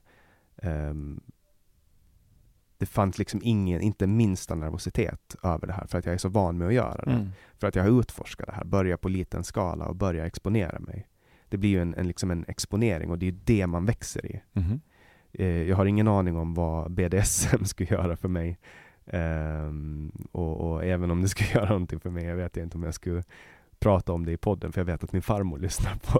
Du får väl ta hit en gäst som eh, håller på med det. Ja, ja men det, det skulle ju inte vara osannolikt. Mm. Jag hade ju det avsnittet som, som eh, släpptes nu senast, då, då pra, jag pratade mycket om, om eh, polyamori. Tanja. Ja. Mm. Har du pratat med henne? Ja, hon var med på Hur kan vi live i eh, Malmö i december. Men hon har inte varit med i... Med Nej, jag vill gärna göra ett avsnitt med henne, jag tycker hon är spännande. Ja, det var jätte, det var spännande att utforska eh, de här perspektiven, alltså när hon både är psykolog och sexolog. Hon har ett, ett helt unikt perspektiv som, som jag inte har stött på annat. Och sen också, hon är själv kvinna. Hon är från Ryssland. Hon har liksom den kulturen i ryggen. Så det blev ett jätte, jättespännande Mm. samtal. Grymt. Hon blev, hon blev lite sur på mig när jag ville att hon skulle ställa en diagnos på Sverige. Men jag, i min värld är det helt rimligt att Mm. ställa en diagnos på ett land. Mm. Man kan ställa en diagnos på ett kollektiv. Alltså Absolut. på Finland, på finska nationer, alltså finska folket kan man ställa en diagnos. Vad ställde hon för diagnos på Sverige? Nej, hon blev arg för att jag ville... Vad skulle du ställa för diagnos på Sverige? Vad sa jag? Ehm, borderline kanske? Ehm, narcissistisk borderline. Det tror jag att Sverige har, lider av någon form av komplex. Varför då? Um, just den här konsensuskulturen uh, och att man liksom försöker projicera upp en bild av Sverige som inte är sann och så är man i ständig förnekelse Mm. över de, den riktiga stadierna och att man bryr sig mer om hur det ser ut utåt. Alltså det råder kaos innanför hemmet men man jobbar med att få alla att tro att det är perfekt. Mm. Och när man får gäster så liksom städar man upp allting och så hissar man upp Potemkinskulisserna. Och här har vi det här och det här går så bra. Man, man visar liksom husen i Gamla stan och stadshuset i Stockholm. Man åker inte ut till Rinkeby och Husby och visar de här garagen där 17-åriga killar blir avrättade med automatkarbiner. Du förstår vad jag menar? Vilket land gör det? Eh, Jävligt bra fråga, men du förstår vad jag menar. Eh, Absolut, Man, men- man vill inte ta orden i munnen. Att vi har, tappat, vi har tappat kontrollen. Mm. Jag såg en, eh, en film på Stefan Löfven där han varje år sedan han blev tillsatt som statsminister 2014 har sagt nu tar vi krafttag mot gängkriminaliteten. Han säger samma sak varje år. Mm. Jag ser inga krafttag. De, de enda krafttagen som kom var väl Operation Rimfrost och då öka antalet skjutningar och mord. Det låter som en politiker skulle jag säga, överlag. Jag är ju politiker. Ja, nej men för mig låter det som ett sätt en politiker pratar, inte bara en svensk politiker, utan det Mm. låter som en del av det politiska spelet. Det, för mig är politik eh, till stor del ett spel, men det finns också politik som på riktigt påverkar och, och skapar förändring. Men ett sätt att prata politiskt på är ju att ge ett sken av att vi har, vi har kontroll. Mm. Det är väldigt få politiker som står och säger vi har ingen aning om vad som sker just nu, vi vet inte vad lösningen är, men lita på oss. Nej, Har nej, du så, någonsin hör- hört en politiker säga så? nej. Eh, det brukar ju skapa panik i lägren. Ja, och det är kanske ännu farligare. Så eh, jag vet inte vad lösningen skulle vara. Jag bara tror inte att det där är ett svenskt fenomen i sig. Sen finns det i Sverige en konsensuskultur. Det finns i Sverige en kultur som strävar efter harmoni och inte antagonism. Och kombinationen av de här två och det politiska spelet kan bli någon slags fasadism, absolut. Jag vet inte ens om det är ett ord, men vi leker att det finns. Men det, jag fattar vad du menar. Jag fattar, fa- det, det, det är ett bra ord. Ehm, och det upplever jag samtidigt håller på att förändras. Eh, till stor del tack vare internet som möjliggör teknologi för fler röster att höras och tala om hur de upplever det. Det ger en helare bild av Sverige. Det går inte bara att köpa att han säger allt är okej, utan att då, då har du andra röster som, som säger här är det inte okej, här händer detta, jag har filmat, jag har fotat. Men det finns också ett behov av nyansering där. För jag menar, etablissemanget och de politiker som sitter i, i styrande positioner just nu vill ge en bild av att allting är under kontroll. Sen finns det de som kritiserar makten, som har en annan onyanserad bild, som vill ge en bild av att allting är kaos. Igen, två ytterligheter. Allting är inte under kontroll. Allting är inte heller kaos. Det finns saker vi behöver jobba på. Det finns saker som inte funkar så bra. Integrationen, ungdomsarbetslösheten, skolväsendet, det överbyråkratiserade statssystemet och institutionerna och myndigheterna som vi började prata om. Det finns jättemycket vi behöver göra där. Det är inte samma sak som att allt är kaos eller att allt är under kontroll. Då blir det igen de här ytterligheterna och vi tjänar inte på att gå in i ytterlägen. Vi tjänar på att vara lite, lite tråkigare. Politiker ska vara tråkiga. Politiker ska inte vara sensationalistiska oavsett om det är vänster eller höger. Politiker ska vara tråkiga, nyanserade gråskalejävlar. Och samma sak egentligen är min förväntan av journalister. Journalister ska inte blåsa upp och överdramatisera, men inte heller trycka undan sanningen och förminska. De ska vara tråkiga. Det förväntar jag mig av journalistkåren och det förväntar jag mig av politiker. Men det får du inte. Nej, inte än. Ja. Och eh, nu när vi närmar oss slutet så brukar ju du alltid eh, i din podd ställa frågan vem som är, vem, vem jag borde ta med, eller vem du borde ta med mig den här gången. Men nu tänker jag fråga dig, före jag ställer den frågan, så tänker jag fråga dig, i din podd, vem är din drömgäst? Förutom Joe Rogan. Som jag vet att du har försökt hitta. Mm. Min eh, drömgäst. Jag menar om jag får önska stort Donald Trump. Mm. Absolut. Det är ju en fascinerande karaktär. Tror du du kan manifestera det? Nej, men jag tror jag kan jobba hårt för det. Och någon svensk gäst då? Har du någon? Ja, Löfven skulle vara spännande. Har du försökt? Ja. Säger han nej? Det behöver ju köra. Jag har inte fått något svar. Jag vet inte om hans stab är så glada på mig efter eh, Sverige tillsammans under flyktingkrisen där jag var en av eh, moderatorerna på scen under en samling. De gjorde en stor konferens där jag både innan, under konferensen och på scen valde att ifrågasätta eh, vissa delar av genomförandet. Och sen så hörde de aldrig av sig igen. Mm. Och sen blir det svårt att få svar på mail. Mm. Men jag fortsätter, jag ger mig aldrig. Mm. Jag har ju Carl Bildt som drömgäst. Mm? Ja men det hade varit en kul gäst också. Har du försökt få med honom? Nej det har jag inte gjort än men det är, en- det är en otroligt spännande karaktär det med. Jag hade med en av hans eh, före detta rådgivare Mm. från UD, eh, Ola Färenkrona. Och ha- han, han eh, kan, han känner ju Bildt och så, så han sa att det är svårt att få två timmar ur hans schema, men det, det är min, min drömgäst och jag fortsätter att du vet, manifestera det. Men om du får önska hit någon gäst till min podd, vem ska du? Med tanke på vad vi har pratat om idag så skulle jag vilja att du bjöd in min kompis eh, Anton som håller på med tantra och BDSM Mm. och är gymnasielärare. Oj. Och använder sin kunskap om tantra och BDSM i sexualkunskapen för sina elever. Ja. Och jag kommer att norpa honom själv också, men med tanke på vad, vad vi har pratat om, med tanke på vad jag har hört om dina utmaningar kring kontrollbehov och även eh, din rädsla för vad din farmor ska tycka så skulle jag vilja utmana dig och bjuda in Anton. Ja. Din önskan är min lag. jag kopplar ihop er. Och sen så, sen så ska jag ko- koppla ihop dig med, med Hanif också så får du ha honom med. Det ska vara jättefint. Mm. Ehm, och sen en sista, jag klämmer in en sista sak som jag vill fråga dig om du upplever samma. Eh, min, min största utmaning när jag bokar gäster är att få ja från kvinnor från vänster. Mm. Har du samma? Mm. Vad beror det på? Det får du fråga dem. Ja. Jag kan bara göra spekulationer. Vad spekulerar du om? Att jag upplevs som konfrontativ. Det tycker inte jag.